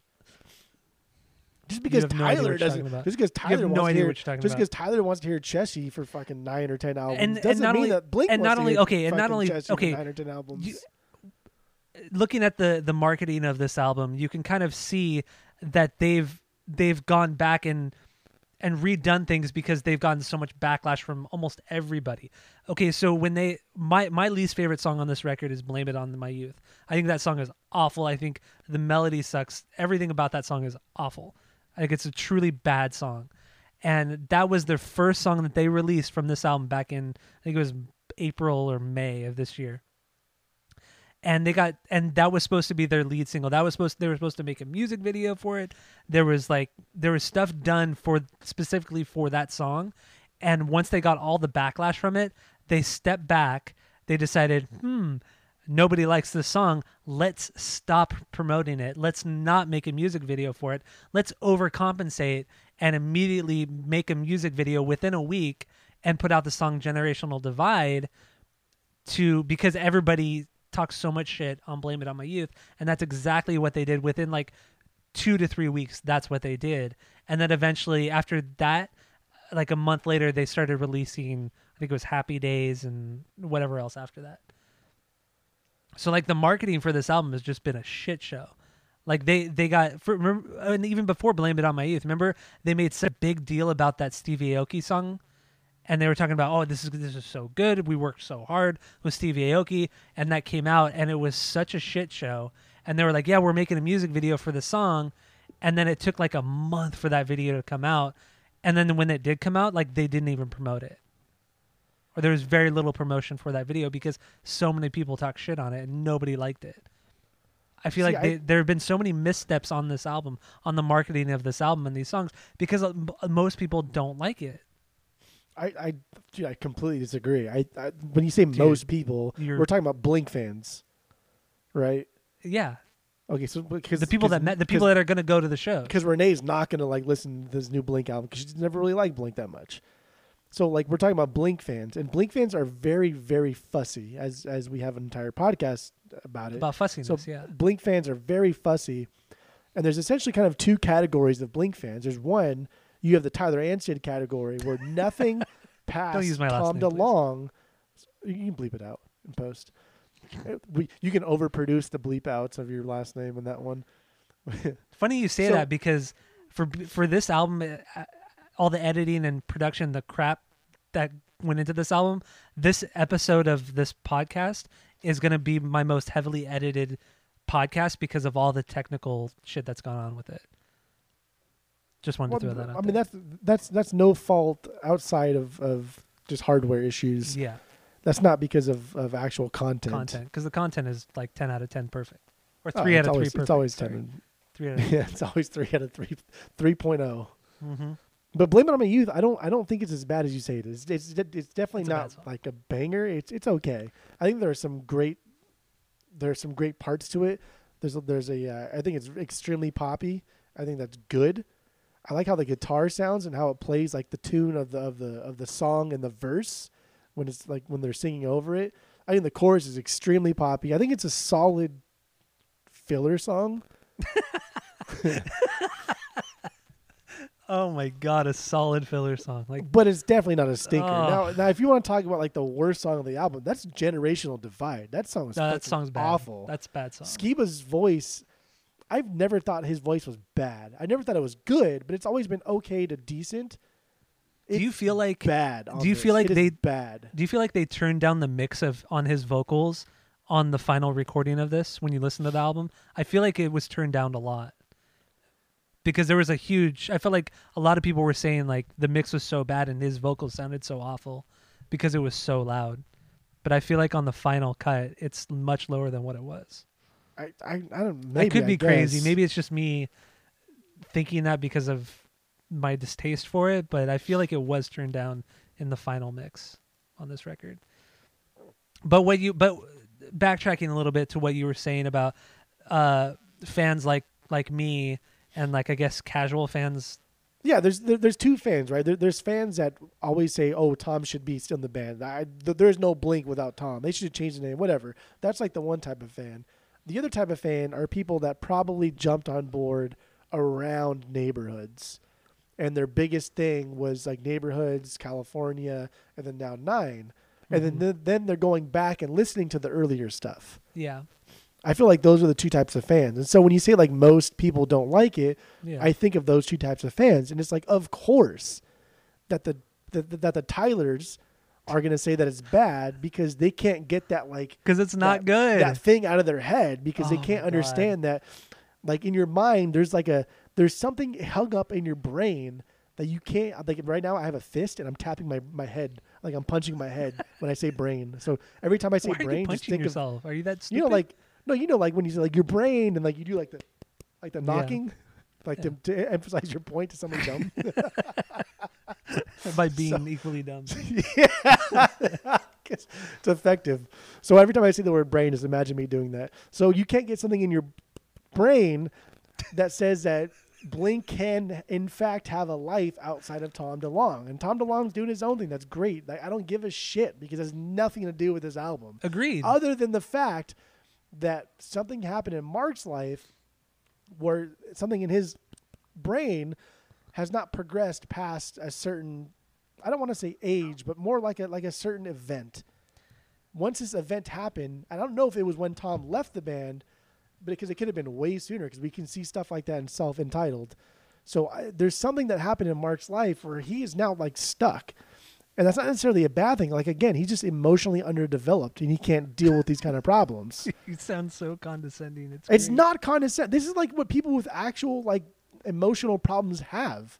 It's because they don't have any outlet to come and like he needs like therapy or something. He needs someone to talk to, and he's not getting that. All he's getting is like, oh, Blink is shit. Where's Tom? Skiba can't sing like Tom. Now- you are literally you are literally fanning the fire of Mark's like emotional insecurities. You know, How do you feel about that? thinking okay since we started this segment talking about this this specific album you are the first person between the two of us that has brought up tom.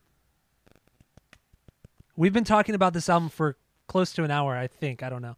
But you were the first one to bring up tom. Surprisingly i'm i'm shocked that i haven't brought up tom. I didn't even think about it until you brought him up we haven't even talked about him not being on this album it doesn't matter who brought up. but I'm just first. saying. The but point but you're using it as an example when we I he hasn't even brought been brought I into the equation. I No, you, you don't. I'm Your taking this. concerns with I'm, Blink now no, no, no, no, no, Blink no, no. overproduced. No, listen, and because Blink they are. be a band without Tom. You said but I, that prior to but California I, but being I, released. they were, yeah. I said neighborhoods and the Dogs EP were wildly overproduced, but the songwriting was better. And I've also said on this album specifically, Nine, that it would. There's so many parts that would have sounded better if they would have. I feel like if they would have done something differently vocally, if they would have sung in a lower register, you know, if they would have played to their strengths more, which they they have not. I don't feel like they have on this you, album You know, you know which one. You know what type and of also you are. and You also and are. also bringing it back to uh, the live setting and their concerts they most i will say and i'm pretty sure i will i, I do have confidence in saying this most of their fans are fans prior to california like most of the people going to their concerts are fans prior to california i mean that's just plain and simple Yeah, but how far back before California? It doesn't I mean, matter. we're- it does matter because I mean you're still because hung up on okay, Cheshire okay, thing where you think Blink One Eighty Two, One gonna- Eighty Two. Scott Raynor's going to I mean, you and- you and I, you and I have to agree. Blink One Eighty Two are a nostalgic act. That's why they were given a residency in Las Vegas. You're not going to be given a residency if you are not a nostalgic act. That's just plain and simple. So they're and also they're they're they played Enema of the State in, in its entirety on this tour. They did that because they're a nostalgic act. So most of the people going to these concerts are fans prior to California during the Tom era. Whether that be neighborhoods, whether that be self and unentitled, TOYPAJ, Enema, I don't it doesn't matter. It's prior to California. So they're a nostalgic act. Most of the concert goers are going to be in the Tom era from the Tom era. That's just it. That's what it is. You can't fight that. Yeah, there's going to be some California fans, but most of them aren't. That's just the I- way it is. I, I just think again you can't that deny that. there are like three albums that probably define Blink of that time. One would be Dude Ranch. Yeah. That that that was kind of them at their peak for that type of music they were writing. yeah. Another one was TOYPAJ. I feel and like the third one, not the third Toy one is this one. Like this is who Blink is now, and they finally accepted it because California kind of put their feet in the water with this sound, but they didn't fully embrace it. Like the the Matt or the Mark and um, Matt's vocals were very similar. Travis was doing way too much shit, and there was nothing that Travis liked about that album as much as he likes about this album because there's a lot of programmed drums on this, and especially in the in the song uh, emo shit yeah. that I think Travis really got a hold of this album and was really more into it in this one. And plus the fact that he was he was responsible for doing the the cover art and hired like one of his homies or something. And so oh yeah, don't even get me started on that. I think I, I think that this album is defining the new Blink. This is like Defining the new Blink when wait, I wrote it down in the. if we're doing like okay, so if we're talking Okay. about the new Blink being California in this one, No, no, no, this, okay. this is the Pinkerton to California. when we're talking new Blink, we're talking not only an album that was produced by several people, but songwriting credit wise, 19 people were involved in the songwriting of this album. So that's new Blink. 19 people. That it just doesn't make any sense. And also, six different people helped mix this album in, or seven different people helped to mix this album in six different studios. Come on, That's I mean, right. it's just this album's a fucking mess, front to back. It's an It's- absolute it's- mess. It's not a mess. It's a There's nothing sloppy mess. about this album. What are you talking about? It's, It's- definitely not a mess. it's a mess, and it's and it's and it's It's polished. overproduction. No, I'm not. I, Say it. I, say trying it. to avoid using that word because you use Yeah, that because it's so because stupid. no, you use that word as a crutch. In No, you use that word. I as don't use I it. use it to make fun I of stopped. you. I stopped using that word because, because you, know were stupid. because you were using it as a tactic to to what, what's the word I'm trying to use to make my arguments disingenuine. There there's there are too many hands in this, and one like a like a really good example of that is the song "I Really Wish I Hated You," which in in interviews you you hear with Matt Skiba, he doesn't like he hates that song because he pretty much tried to politely say there were too many people, too many opi- opinionated people involved in that song, and there were five different iterations of that song before they finally came to what it is now. And I think that it this song is one of the worst songs on the record. Prior to me even reading about that, that was like one of my stinkers on this album. Was So I really would- wish I hated you? You you already kind of made that a stinker bef- before even hearing it. Is, No, is what you just well, said no, no, I, I thought this song was a stinker. before Sorry, you heard I'm the burping. song. No, no, no, you didn't fucking hear me. That's what you just said. I said. thought no. I what I said was maybe I said it wrong, but what I said what I meant to say was if I said it incorrectly was that I hated I did not like the song when it first came out months ago. So I I disliked the song before I even read about the issues with this song. Oh, okay. So Well, I, yeah, the I already thought it was a stinker. It was a stinker prior to what what I even before I what I read about it. Fuck, am I even speaking correctly right now? I can't Maybe. even talk. This this song, is like I really wish I hated you. Was that was the song that I thought that Mark's deep vocals were just stupid because he goes so low that it just sounds like he's being creepy and it's just weird and it's dumb. And there's just like a lot of talking, like like like the, like the cadence of their of their singing is just like talking and it's very irritating. And it's got this kind of weird like hip hop type to it vibe, and I I don't like the song at all either. I think this song's a stinker. Yeah, it's awful. But the best part is is Skeeb's outro, like the last like five seconds. What does he do again? I don't remember. It's only like Saving Grace. Uh, But yeah, I, I mean that song's not very good. Okay, well, another song I do want to play actually, just because it's so. I don't. I thought I liked it when I first heard it, but on subsequent listens, I just I can't really get into is Black Rain. But I do want to play it because it's probably the most unique song on the record. Uh, so I'm just gonna play it, and um, and then we're gonna have to talk about it because that's what we do. So here it is, Black Rain by Blink 182. my memory. And now all I see is this black rain. Oh, tragedy. You took my everything. Oh, now I feel, all I feel is pain.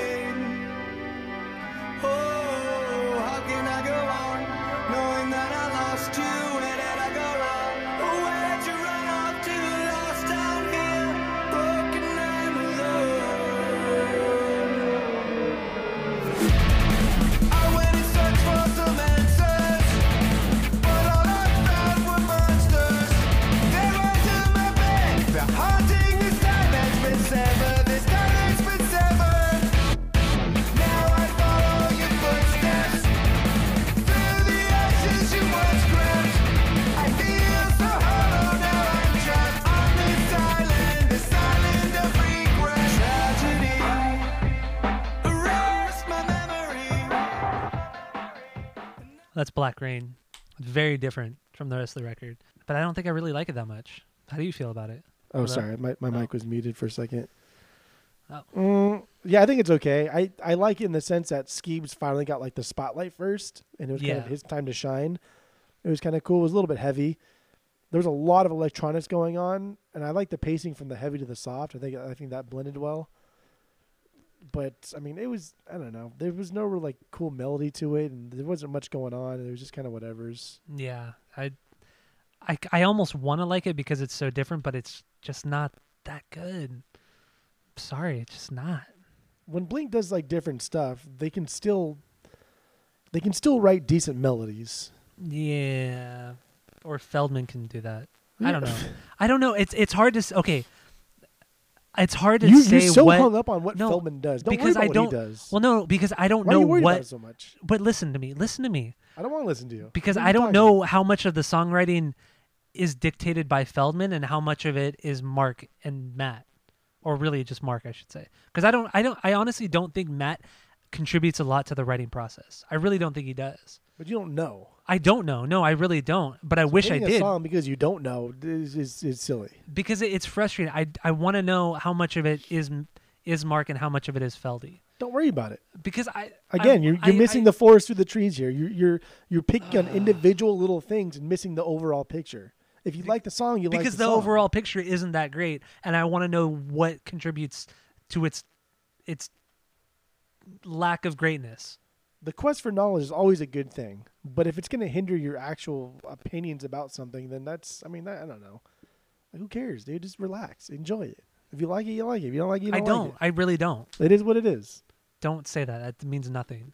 It is. It means it is what it is. No, it doesn't mean anything. I don't like when people use that because it doesn't mean anything.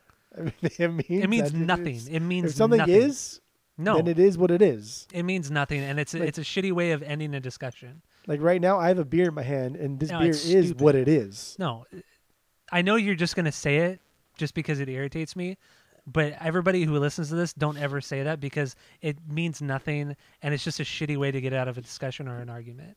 It means nothing.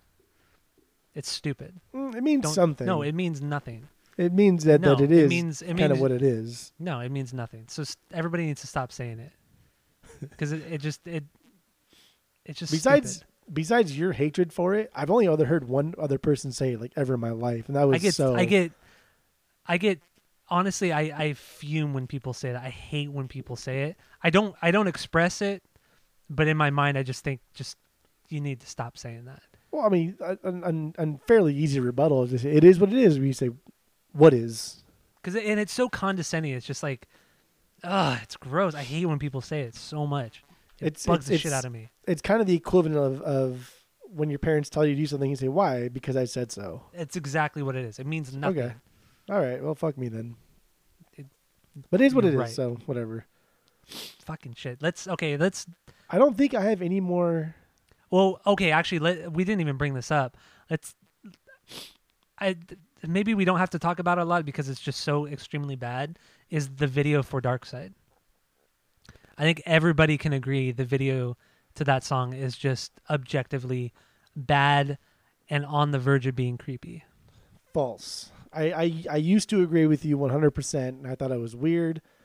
After watching like the behind the scenes thing and just how much not create, like I don't know, like everything about it, just the little things that I picked up on. I th- I thought it was actually kind of a, a cool video, and I'm sure the kids love doing it.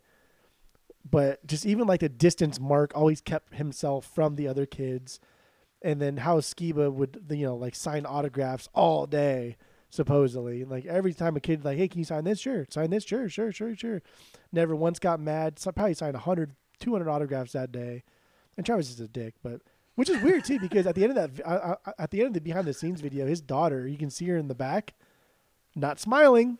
Of course, Everyone not. else is everyone's like clapping and smiling, but fucking she never fucking smiles. zero personality in that. Family. Why? Why is she like that? Look where her dad is. Zero personality. dude like how do you not how as a parent do you see like do you watch that behind the scenes video I'm like damn like, why is my daughter not smiling again dude she never smiled does she have teeth i don't know i have no idea but after watching the behind the scenes video i i i dislike it less It makes it less creepy and, and more so just kind of It shows their disconnection with with fans and just music and I feel like society in general. my biggest gripe had was was twofold originally was one that it was creepy but now I don't I don't think it's creepy anymore. My other biggest gripe is that they're they're doing fork knife dances. Fork And, and that's that game's like two and three years old. So it's like, dude, you guys you clearly missed the bandwagon. And then my third gripe with it was during the making of, they had a choreographer come in and teach these kids dances that they already knew. that they already know and that aren't even the choreographer's dances. like why why are you here, dude? Just fucking show them a video, man. Like what are you doing?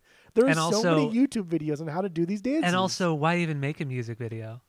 Once again, they're di- it shows their disconnection from everything. It's just straight bad, dude. It's straight bad. Even if you It's- take the it- it creepiness out of it, it's straight bad. I think music videos nowadays are are not what they kind of used to be. I think that they, They're not at all.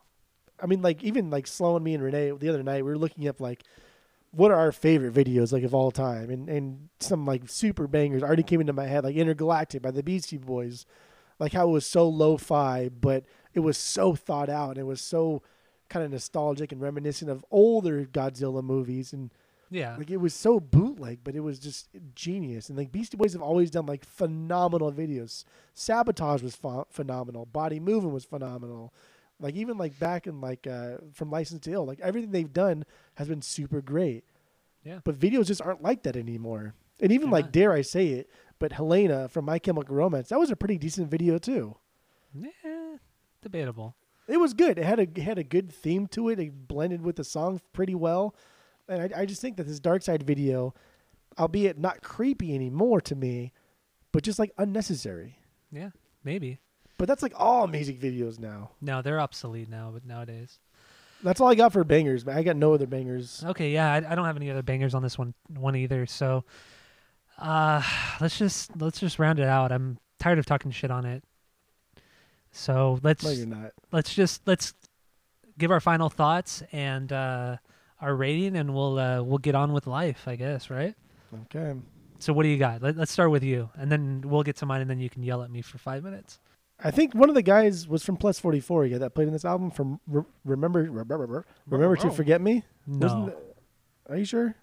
no, no, Jermaine Daniels, wasn't that the dude? no. He wasn't in plus forty four. It was uh, Shane Farborough, and uh, starts with a C. Craig. Wait, no, Craig, Craig Ferguson. no. Craig Fairbaugh, and then Shane something. Yeah, it wasn't that guy. No, you're right. I think it was that guy. It was. It wasn't. I would know. So know it was that guy, and um, no, that has nothing to do with my rating anyway. But I, th- I think this album overall was was good. I think it's a good step for Blink. Uh, I think that we are now over trying to be like old Blink, and we are now into becoming new Blink. And I think they fully embraced it in this album. Whether or not you like it or not, I I don't think that's that has anything to do with the direction they're heading, because this is the direction they're heading. And I'll tell you, man, I will be so upset if at some point they go back to old Blink because then this, that, that will make my whole speech completely meaningless and worthless, and that'll piss me off. But I really hope they further this style of music that they're doing, and because I like it and I think it's cool, and it's a lot of stuff that we are listening to nowadays anyway. And that's just kind of where our society is headed. We like our society just this this is where we're at. We're lis- we're listening to music that's that's done in the studio first and then played as a band second. And is that bad? I don't know. It's that's just where we're at. And so you need to just embrace it. You need to just learn to love it because it is what it is. And I give this album a 2.25. Uh, it honestly sounds like you're. This is like Stockholm syndrome, man. Like this is that's what your entire explanation was Stockholm syndrome. That's plain and simple. Being a studio band's fine. It's great. It can be really good. The Beatles did it really, really well. Their best records. garbage. Get the, the Beatles- out of here. The best Beatles albums came when they were a studio band. Garbage band. Just plain and simple. That's what it is. I don't have to like this. It's not good. It's object. I feel like it's objectively bad. This is not No. good music. This is.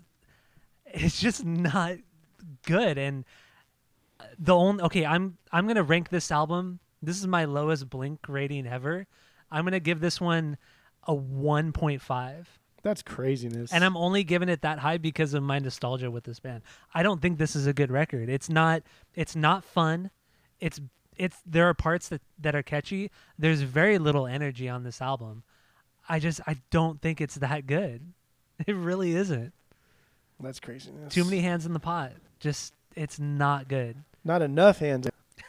I mean, if you put Tom in there, then yeah, maybe.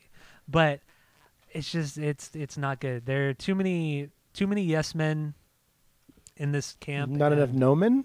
Not enough Nomen. We need more Nomen. Loch Lomond. I actually thought Not that um, "Ransom" was the only song on this album couldn't be improved that I thought couldn't be improved by Tom. That's it. Everything else, I thought, okay, I can see Tom Maybe. making this better. But Maybe. "Ransom," if we're gonna bring up Tom, "Ransom" was the only song that I thought, okay, no, Tom cannot make this better. Uh, maybe. I guess we'll never know. We'll never know. No, we know because Tom tried to do it and he failed. Well, Tom's done a lot of amazing things. But anyway, I guess that's it. Jeff gave it a 2.25, which I think is way too high. Uh, I give this a 1.5. Uh, if you didn't know, our, our rating system is three is a perfect album, two is a good album you're going to continue listening to, one is a bad album, but you should at least give it a try, and uh, zero is hot garbage. So 1.5 for me, but that's really basing it on a curve and nostalgia. So there you go. Blink 182 and their album Nine. Nine. Should we just get into our blankings? Or you want to talk more about this? What do you want to do, baby girl? Well, if, if you're giving me the option of if I want to talk about this or if I want to get into my blankings, obviously I'm gonna choose my blankings. Okay, then let's get into the blanks. You want to go first? Or you want me to go first? Actually, we're, Well, gonna do one Okay. one after the, yeah. yeah, so what what this Right. is, our blankings are our Blink 182 ratings of their albums of their discography. Uh, we decided to throw in Buddha because apparently Mark and Travis consider that a Blink album, and uh, we're also going to throw in Dogs Eating Dogs EP because that's it's as good as an album in my eyes. uh, Uh, so yeah, so we have our blankings. I think you should go first with your number ten. What is your what is the worst Blink album? And this includes the new album Nine. What is the worst Blink album for you? do, now, do you want me to to say it first or like preface it and then say it? What do you want me to do here? I mean, you could leave that up to you. Also, oh, I do want to say as well, we listened to the entire Blink discography within the last like three days, so this is all fresh. So these blinkings are very new and shocking to both of us because we didn't think we would. I pretty much re-ranked almost everything on my my blinkings. I think I think mine too. I don't think anything stayed the same. Yeah, A lot of upsets. yeah, there might be. Hopefully, all the good upsets.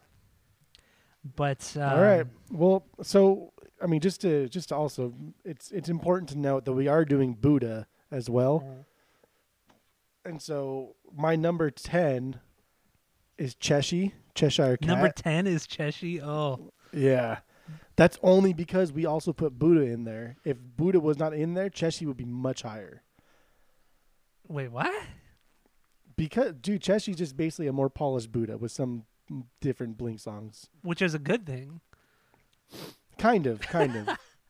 so like what we also did is we also did we, we also wrote down two songs. An, an old song that we've always loved from that album and that'll probably never change. But then also like a newer song that we've just come to love or love more either this week or in the past months prior to when we did the last Blink Bonanza episode. Mm-hmm.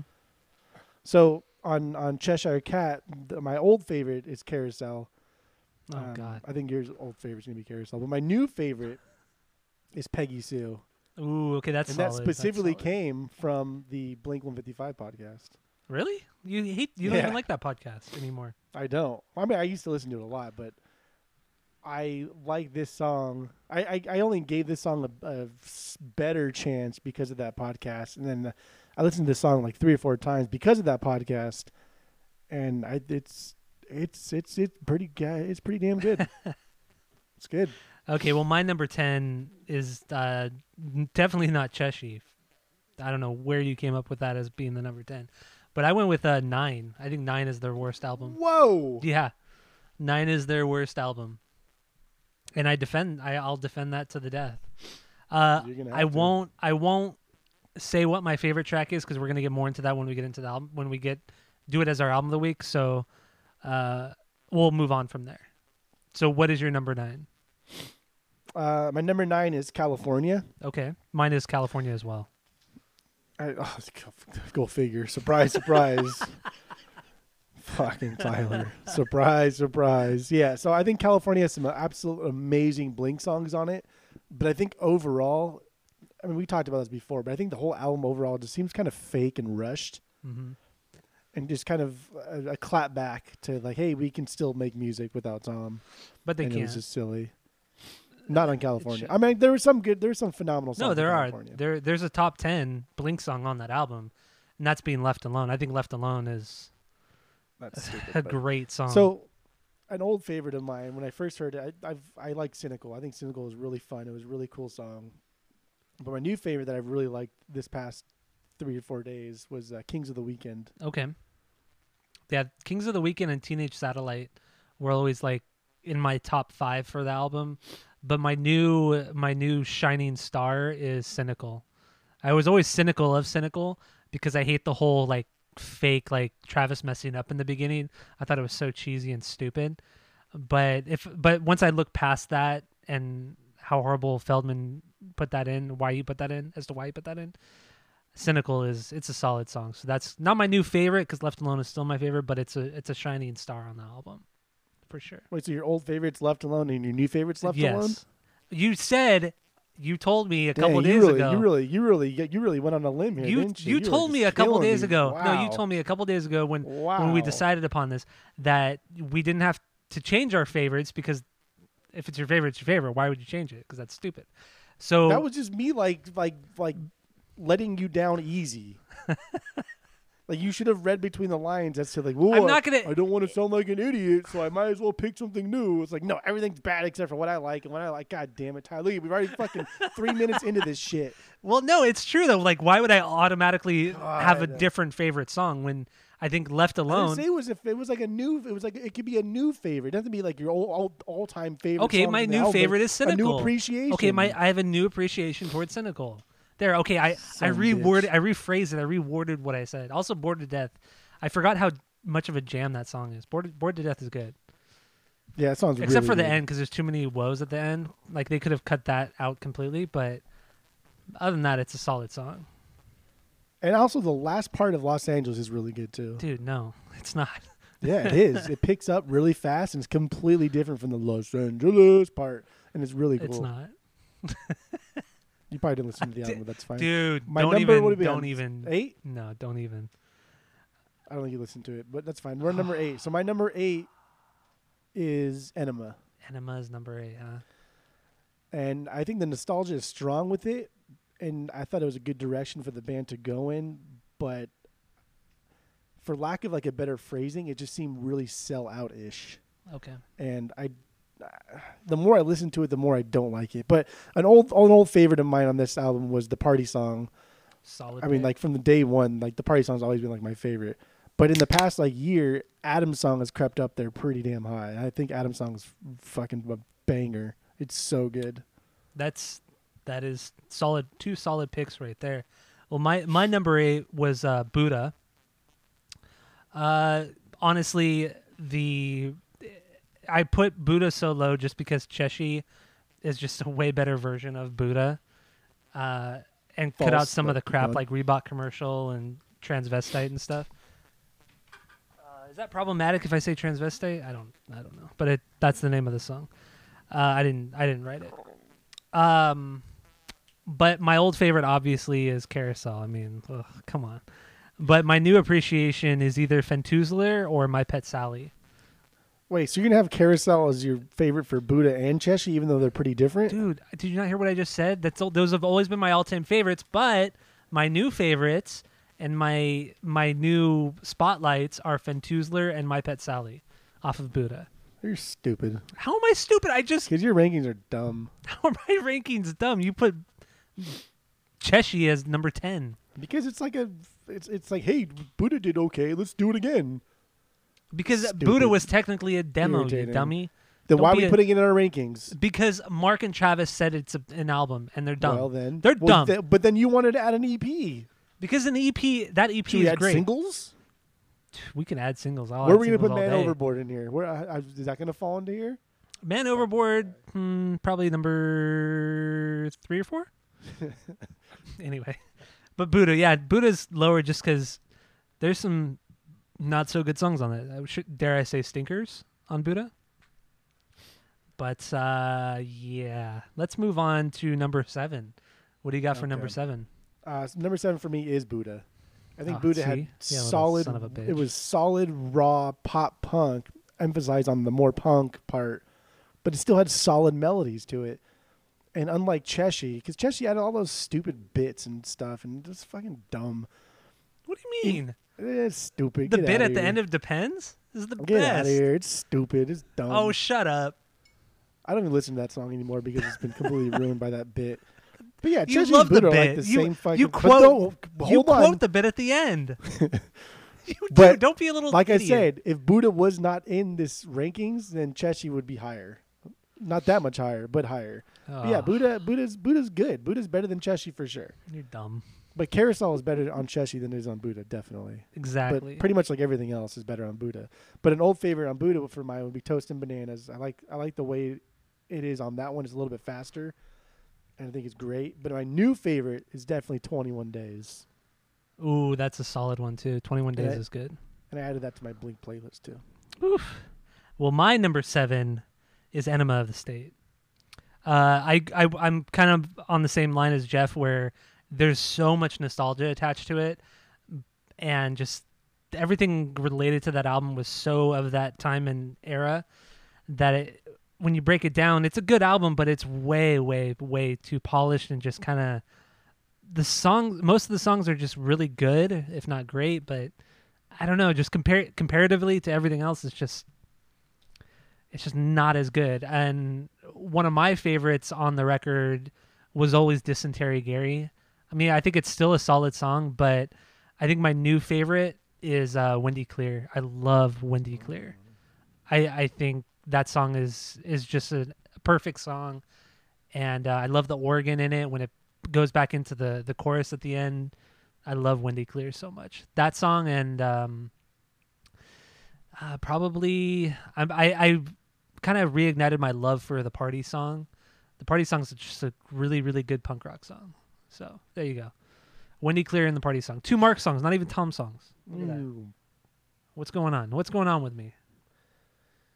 Did Tom? I don't think Tom had like a really phenomenal banger on Enema. Maybe Well, like the anthem. well, Dumpweed and Dysentery Gary, I think, are two solid, solid Tom songs. I See, just I've- think they're I've- they're I've- overshadowed by his big hits of all the small things and aliens exist. I've grown away from Dumpweed in the past years. I don't know what it is about it. I just I think it's okay. I don't I don't like it that much anymore. It's a great uh, album opener, that's for sure. Yeah. Yeah. All right. Okay, let's move on to six. What do you got for six? So because we had we Tyler made us fucking put the dogs EP in there, these next two were kind of interchangeable, and Mhm. I'm only gonna do this just to spite him. So You're next one idiot. You're, like, is- you're no fun. You're no fun. no fun, man. Like if you're It's doing this just real despite, album. if you're just doing this despite, that's not fun. it's not an album. It is an album. I say It's- if I say it's it's, an, an album, it's an album. If Mark and Travis say Buddha's an album, then I say Dogs Eating Dogs is Mark an album. Mark and Travis didn't say dogs is an album. but I said it. if they can say that, I could say this. fucking made me put this in here. So my next one's gonna be dogs. Ugh. I think it's a fa- I think it, I, if you took out Pretty Little Girl, Or take out would- that verse. it would yeah, or even just take out that verse. I think this would rank maybe no, this for sure would rank one higher. Only But one higher. well, because the dude, the, I'm putting it in my top five. There's no way. I mean, top four. There's no way. But definitely above this next album that I will talk about in a minute. But I think that that one that one verse, man, just really ruins like this EP for me. Yeah, the the Yelawolf part. It's Ugh. so it's possibly the worst thing Blink has ever done. Yeah, I I think so. I think you're right. But uh, but an old favorite is Disaster. Um, I mean, there's only fucking six songs, and one of them is not good, and, and Boxing Day is not very good either. So I only have four to pick from, really, or three or something. So my new favorite is uh, When I Was Young. Okay, that's solid. That's solid. Well, this is where we get into the realm of. Uh, I mean, you've already gotten really mad at me. but this is where you get extra mad at me. We need to put TOYPAJ down here. Oh, Uh, what are we on at? Si- we're at six, right? Yeah. uh, So Yeah. number six Ye- is "Take Off Your Pants and Jacket" for me. Uh, I do love the album, but going back and listening to to this album again, it's just like it's so specific to that time, and it's just like it's cheesy. Yeah, it's really good, but it's still cheesy, and it's just uh, I don't know, man. It just doesn't have the same the same I, I don't even I can't even think of the right words right now. But uh, with with TOYPAJ, I do love the album so much. My favorite song before this was "Every Time I Look for You." I still think it's an amazing song, uh, but I really love not not oh wait not not now. Uh, what went wrong? What went wrong is uh, that acoustic jam. do we? It's, okay, all right, all right. What what are you gonna say? Say it. I mean, it wasn't on like the the wildly released part of TOYPAJ, but no, you can it was put it one there. of the bonus songs. But what went wrong is it's a fucking fantastic song. But if I'm gonna go I'm with pick the deepest cut I can find. It's not even a deep cut, you dummy. But if I'm gonna go with with a, a new jam, I'm gonna go with online songs. I mean that's that's solid. Or Really, reckless like- or, or reckless abandon too. Reckless abandon's a good song. It's like That's a online great song. songs you you've liked because it's a great song. I've like, but you- every every time I look for you has always been my favorite off of TOYPAJ. well, it's phenomenal. It's an amazing song. But I mean, listening to it again, I kind of forgot how great Online Songs was, and I also forgot how great Re- Reckless Abandon was. Uh, the lyrics in Reckless Abandon, I, I don't know, they're just so fun to sing along to, but they're also, when you put yourself back in that time, it's kind of like a fun, fun way of, it's a fun nostalgic way of looking at things, you know? Think But, like uh, the uh, fuck the chicken parking lot. Well, of course, who doesn't like to say that? But uh, yeah, there you go. TOYPAJ is my number six. Way too low, but okay, we'll we'll continue. Oh, I gotta sneeze. Yo! Ooh. So my um one, two, three, four, five. My this is right in the middle, huh? Mm-hmm. So my fifth album here is gonna be nine. Nine. How is it so high? I don't understand this. This is like Yeah. so stupid. The first time I listened to nine, I um I didn't really like it, but I think that once I got over the fact that Tom is not in the band anymore, and stopped whining about it, and just got over it and accepted that this is who Blink is at this point, they've they've matured. I mean, I don't want to get too much into it, but they've matured so much since California that it's ridiculous. And this was a solid attempt. And we're not doing our our favorites and our new favorites or something no, like that. not for nine. We're not going to go really Okay. delve into nine because we're really going to get into that soon. I'll leave it at that then. Okay, so my number five is Dogs Eating Dogs. That album EP. Uh, it's it's solid. I wish there was more of it. I wish they would have decided to write more, but They did write more. It's called Neighborhoods. It's the fucking same thing. Neighborhoods was was written and released prior to And Dogs then Tom and then Tom did more of disaster type songs, and it was called Angels and Airwaves. Like, what more do you want? you just all you want to fucking do is just hear Tom play weird fucking strumming patterns over eclectic background noise, and then just drown his voice out with his own voice. You know what's really good about that is that it sounds really great. So like it just it's a good it's a good EP. I mean even I mean I I, I hate the Yelawolf part. I I think it's just awful and it's just Travis overreaching when it comes to guests and songwriting because he's not a good songwriter. He's he comes up with some good beats, but other than that, he's not good at writing melodies. He's not good at composing songs. He's not good at it. But uh, when I was young, great song. But uh, the uh, Dogs Eating Dogs song, that's a fantastic song too. I I I because I whenever I listen to the EP or when I put songs from the EP on playlist, I always put When I Was Young, of course, because it's a banger. And then I usually put Disaster on as well. But then I kind of forgot about Dogs Eating Dogs. That song is kind of like a forgotten gem on this EP. I know it is. It It's is really fantastic. song. So so good. So that's my my new spotlight from that uh, that EP. I think for me with with uh, with that specific song, it was just Mark's part with the dogs eating dogs over and over and over again. It was kind of annoying. But then Mhm. now that that's like a staple in Blink, what they do is just repeat the choruses over and over. So now I, I kind of like it. You're, you're a simple man. Simple man with simple pleasures. Yes. Now let's move on to number four. This is where it's going to get good, I feel, even though I said that like two rankings ago. Number four, what do you got? I mean, I would like to know too that I don't think Blink has ever came up with an album that I would have given less than a uh, for, for our overall rankings Mm-hmm. less than a two. Okay. I, I think everything they've done is at least a two, if not even a two point two five or better. So when I say like their worst album, it's still something that I would listen to in its entirety and probably not skip. And like I said, I only put Cheshi so low is because Buddha and Cheshi are like the same fucking album, All right. but Buddha's better.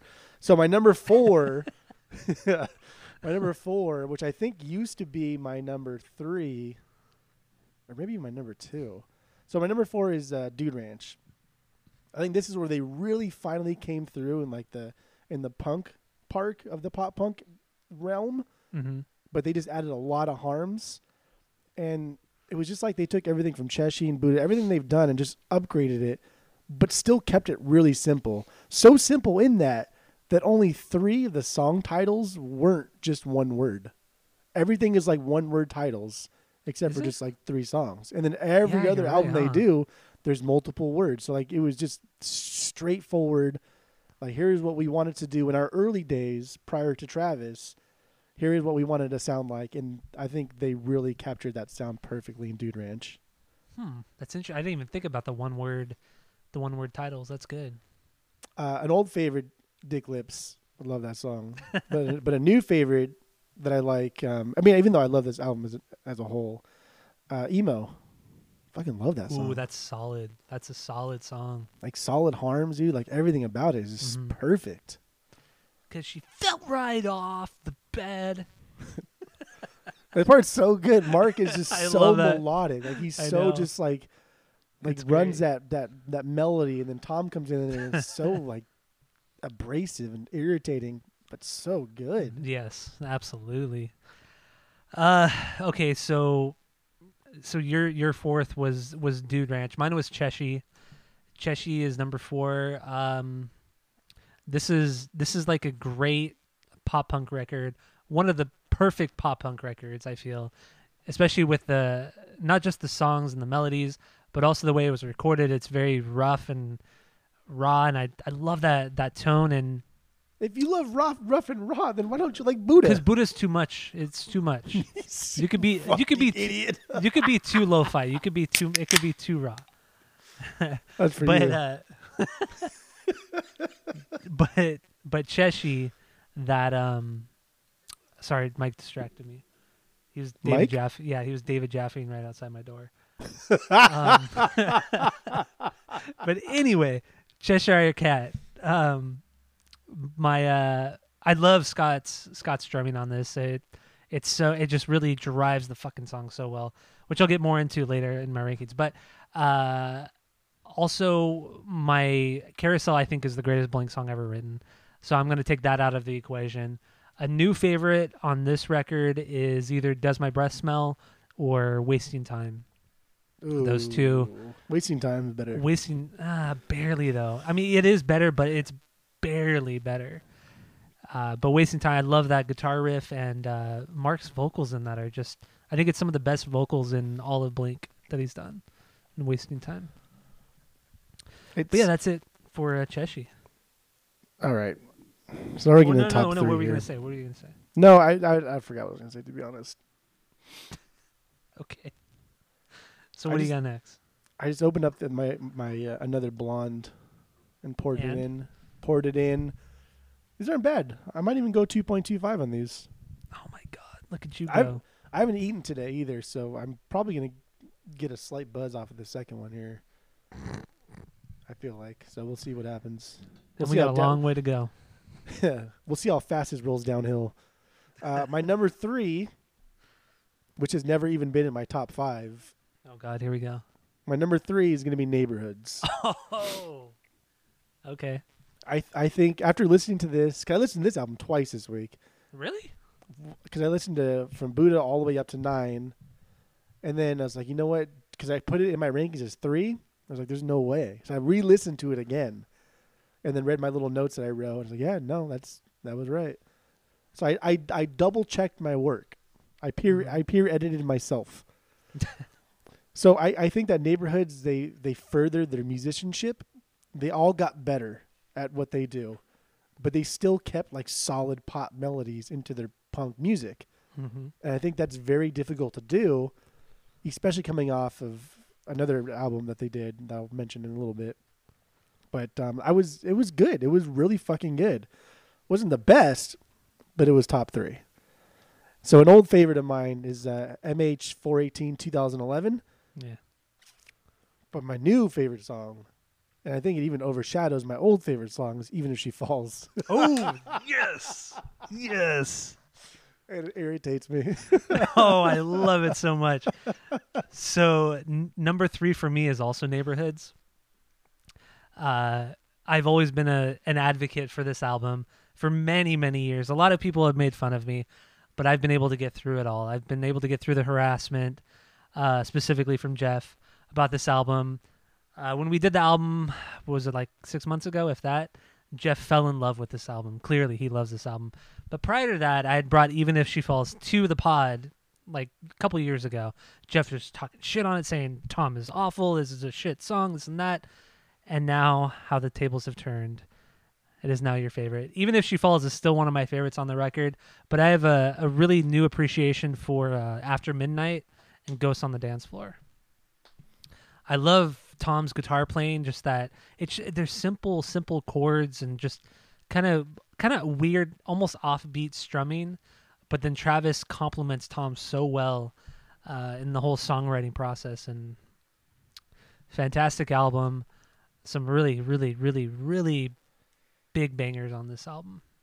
yeah, Highly underrated. Highly underrated. And I'm glad Jeff finally saw the light after so long. He I mean, being top three is pretty damn good, especially up against some of these especially behemoths that. Blink has released. especially for you, because you're such a hater of like good things. That's not even like the biggest shock of my list yet. Well, there's only two albums left, and I already know. I know what's gonna happen with you. So, let's go with number two. What do you got? Well, you haven't done your number three, did you? Oh, you did. Or number three was right. neighborhoods. Yeah, my number two is the biggest shock for me. So my number two, um, this has always been my favorite Blink album, like forever and ever and ever, forever and ever. But um, I'm doing TOYPAJ at number two. You're a traitor. You're a traitor. I every list I've ever done before I even listened to them, I've always just put TOYPAJ number one because I, I know I know I got it, I got it. yeah yeah yeah yeah yeah. Yeah. So you you talk shit on me for like in the same song for all this time.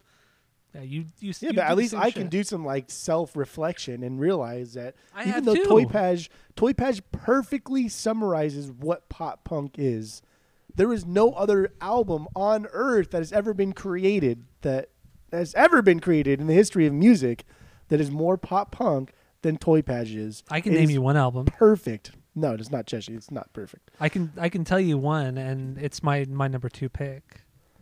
TOYPAJ is the perfect pop punk album, and it's exactly what Blink 182 wanted to do in the Travis era and Tom, as far as the pop punk sound goes, and they perfectly did it. Every song is absolutely perfect. But my old favorite song, online songs, but my new favorite song, and this was always a song because the beginning part I I always kind of just didn't really like that much.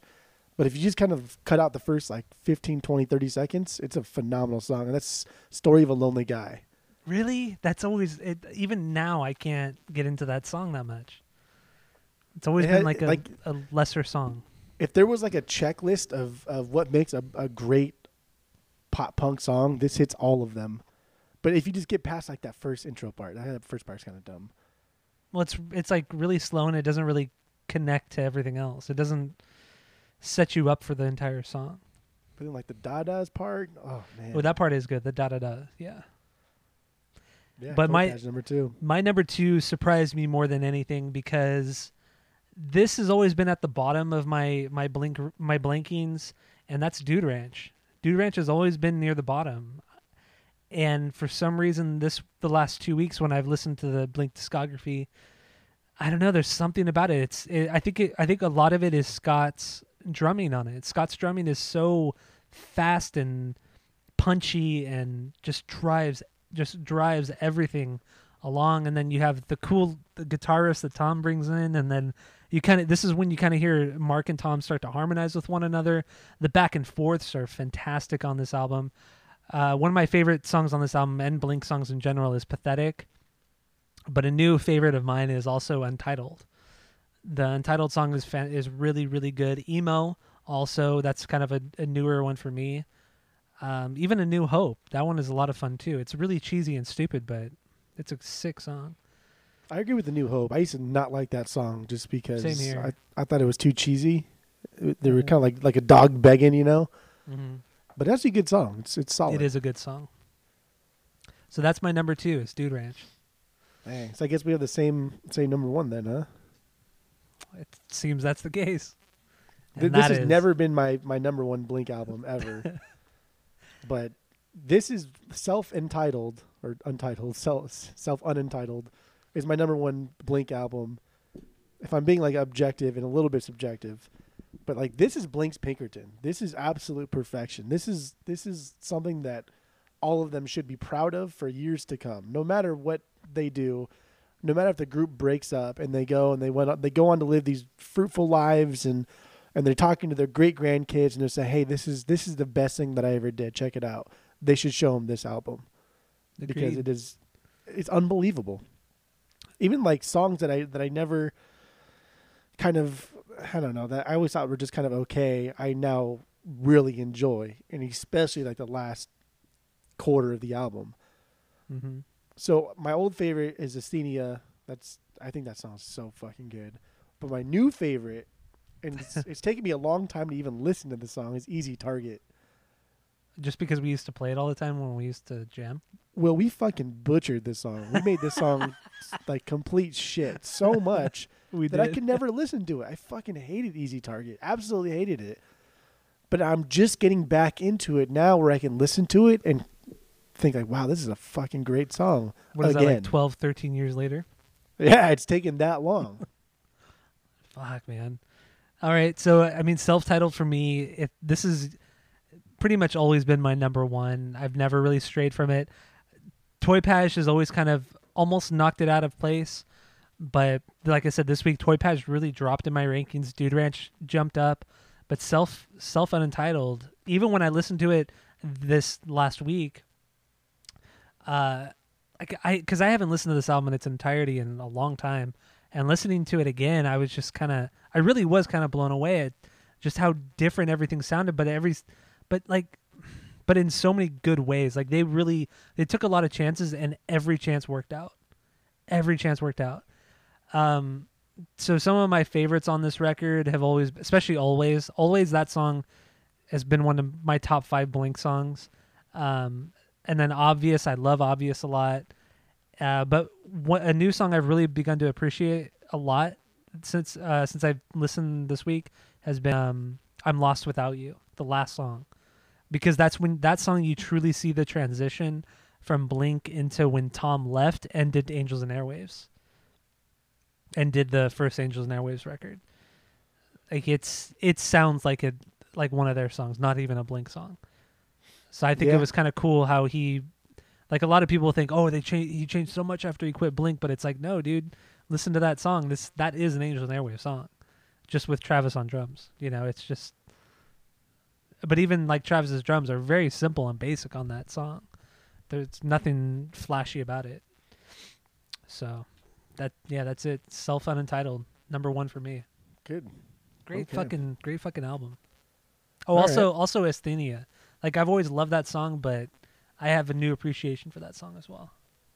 I think just kind of putting yourself in that position. I mean, that's that's really what that song is trying to do, right? Is it's mm-hmm. trying to make you feel like the loneliness somebody would have if they were in space, but you kind of don't need to be in space to feel that lonely. And I think that's kind of the direction the song was going in. Is where he was trying to make you feel like, hey, how lonely would it be if you're in space all by yourself, so far away from home? It's like, well, that you know, you can feel that here on Earth, and I think that was that was that was kind of the mindset of of the song, and it was perfect. Yeah, I agree. It was. Man, these blinkings, they they've really they've really done something. My, I, like I said, I don't think My- anything in my, I don't think any of my blinkings are the same from last time. Yeah, most of mine have changed except for the. Uh, actually, yeah, all of mine have changed except for the number one. Even neighborhoods before was lower, but I've I put that one up. Neighborhoods has always been your secret number one. You just don't want to say No, it. it hasn't. I mean, uh, dude, come on, seriously. I would fucking tell you if Neighborhoods was number one. You know that. You know that. Now we can quickly go through uh, some new music. There hasn't been a lot happening this last week, not like uh, the last two weeks prior to that. But uh, first up, we have Wednesday 13 put out his brand new album Necrophaze. This is, this is the first album he's put out sober, uh, so cool for him, good for him. Um, it's a solid album. I've listened to it three times already since uh, Thursday night when it came out. Solid, solid output from uh, Wednesday and uh, his band. Solid lineup of musicians. Some new songs. Jimmy World put out a new one called All the Way Stay uh, for their new album that's coming out on October 18th called Surviving. It's exactly, exactly what you would expect from Jimmy World. Nothing more, nothing less. And I think you would agree with me on that Yeah, I liked it though. I thought it was pretty good. solid, solid music from them. Uh, Via Veil is a new band from Keeley Davis. He is one of the guitar players from At the Drive-In.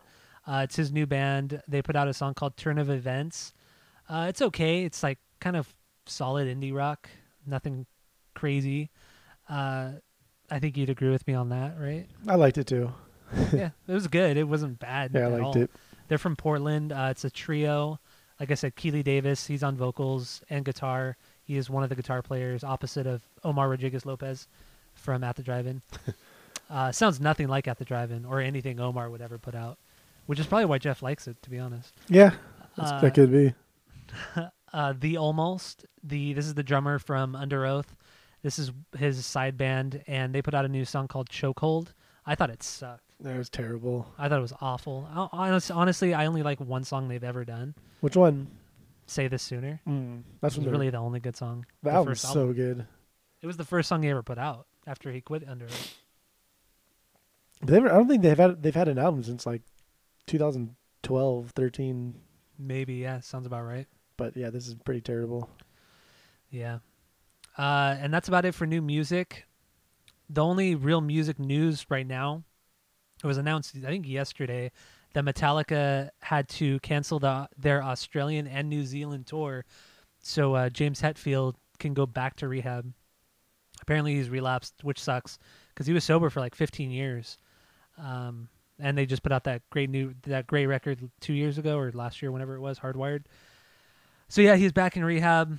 Hopefully, he gets better and we get more Metallica music, good Metallica music, not like Saint, Saint Anger that came out after he went to rehab last time. So yeah, some Wiggle. some cool tours, cool shows coming up. They might be Giants are doing a tour. Apparently, playing is it, is this an album called Flood? Yeah. I'm not super familiar with their music, but they're going on yeah, tour, yeah. Playing that album in, its entirety. It's like arguably their best album. Has some of their most iconic songs. Istanbul's from that album. Particle Man. You've heard That's Particle Man? That sounds like my favorite. They might be Giant song. It's so good. But yeah, that's that. This album's like fantastic. That's cool. Is it like the 28th or 25th anniversary or something? Uh, it was These released are why bands do this. 1990. So yeah, I guess Oh, so. that long ago? Shit. So they've been around, yeah, they've been around for a while. So if you're interested in that, go check it out. Good band. Uh, another good band are going on tour. They they just announced a North American tour. Unfortunately, this one doesn't feature Thrice, but Refused are doing their tour uh, coming up in February, March.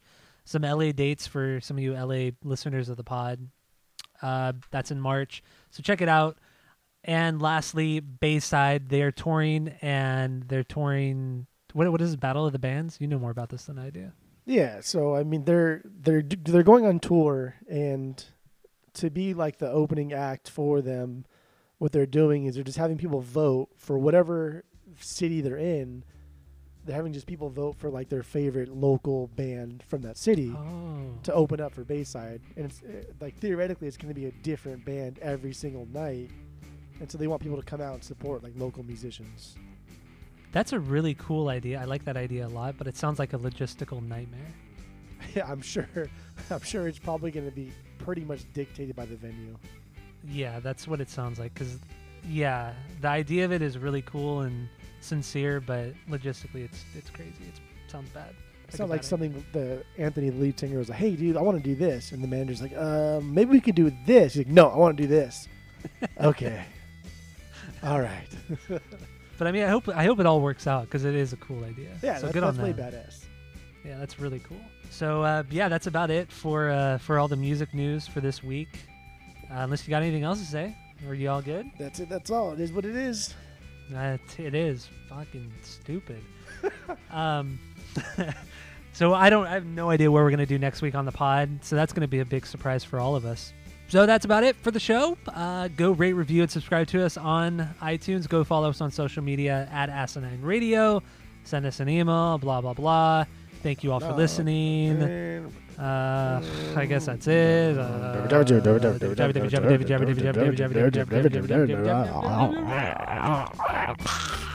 Do you ever put your mouth over the whole mic? Th- this is kind of weird because it, it was like um, eh, eh, with this weird. It uh, my I, like I said, I don't think anything in my I don't think any of my blankings like in City of Angels. You ever see City of Angels? Nicolas Cage. Yes. Oh, dude, one of the best quotes in movie history. Are you ready for this? Nicolas Cage says, he says, "You're oh, I don't even know if I'm get get get get get get get get, ready for this." Nicolas Cage says in that movie, he says, "I would rather have just one smell of her hair, one one taste of her breath, than an eternity without it." Just that one little blip, and that's what Mark is doing here, dude. Mark is reminiscing on the times that he had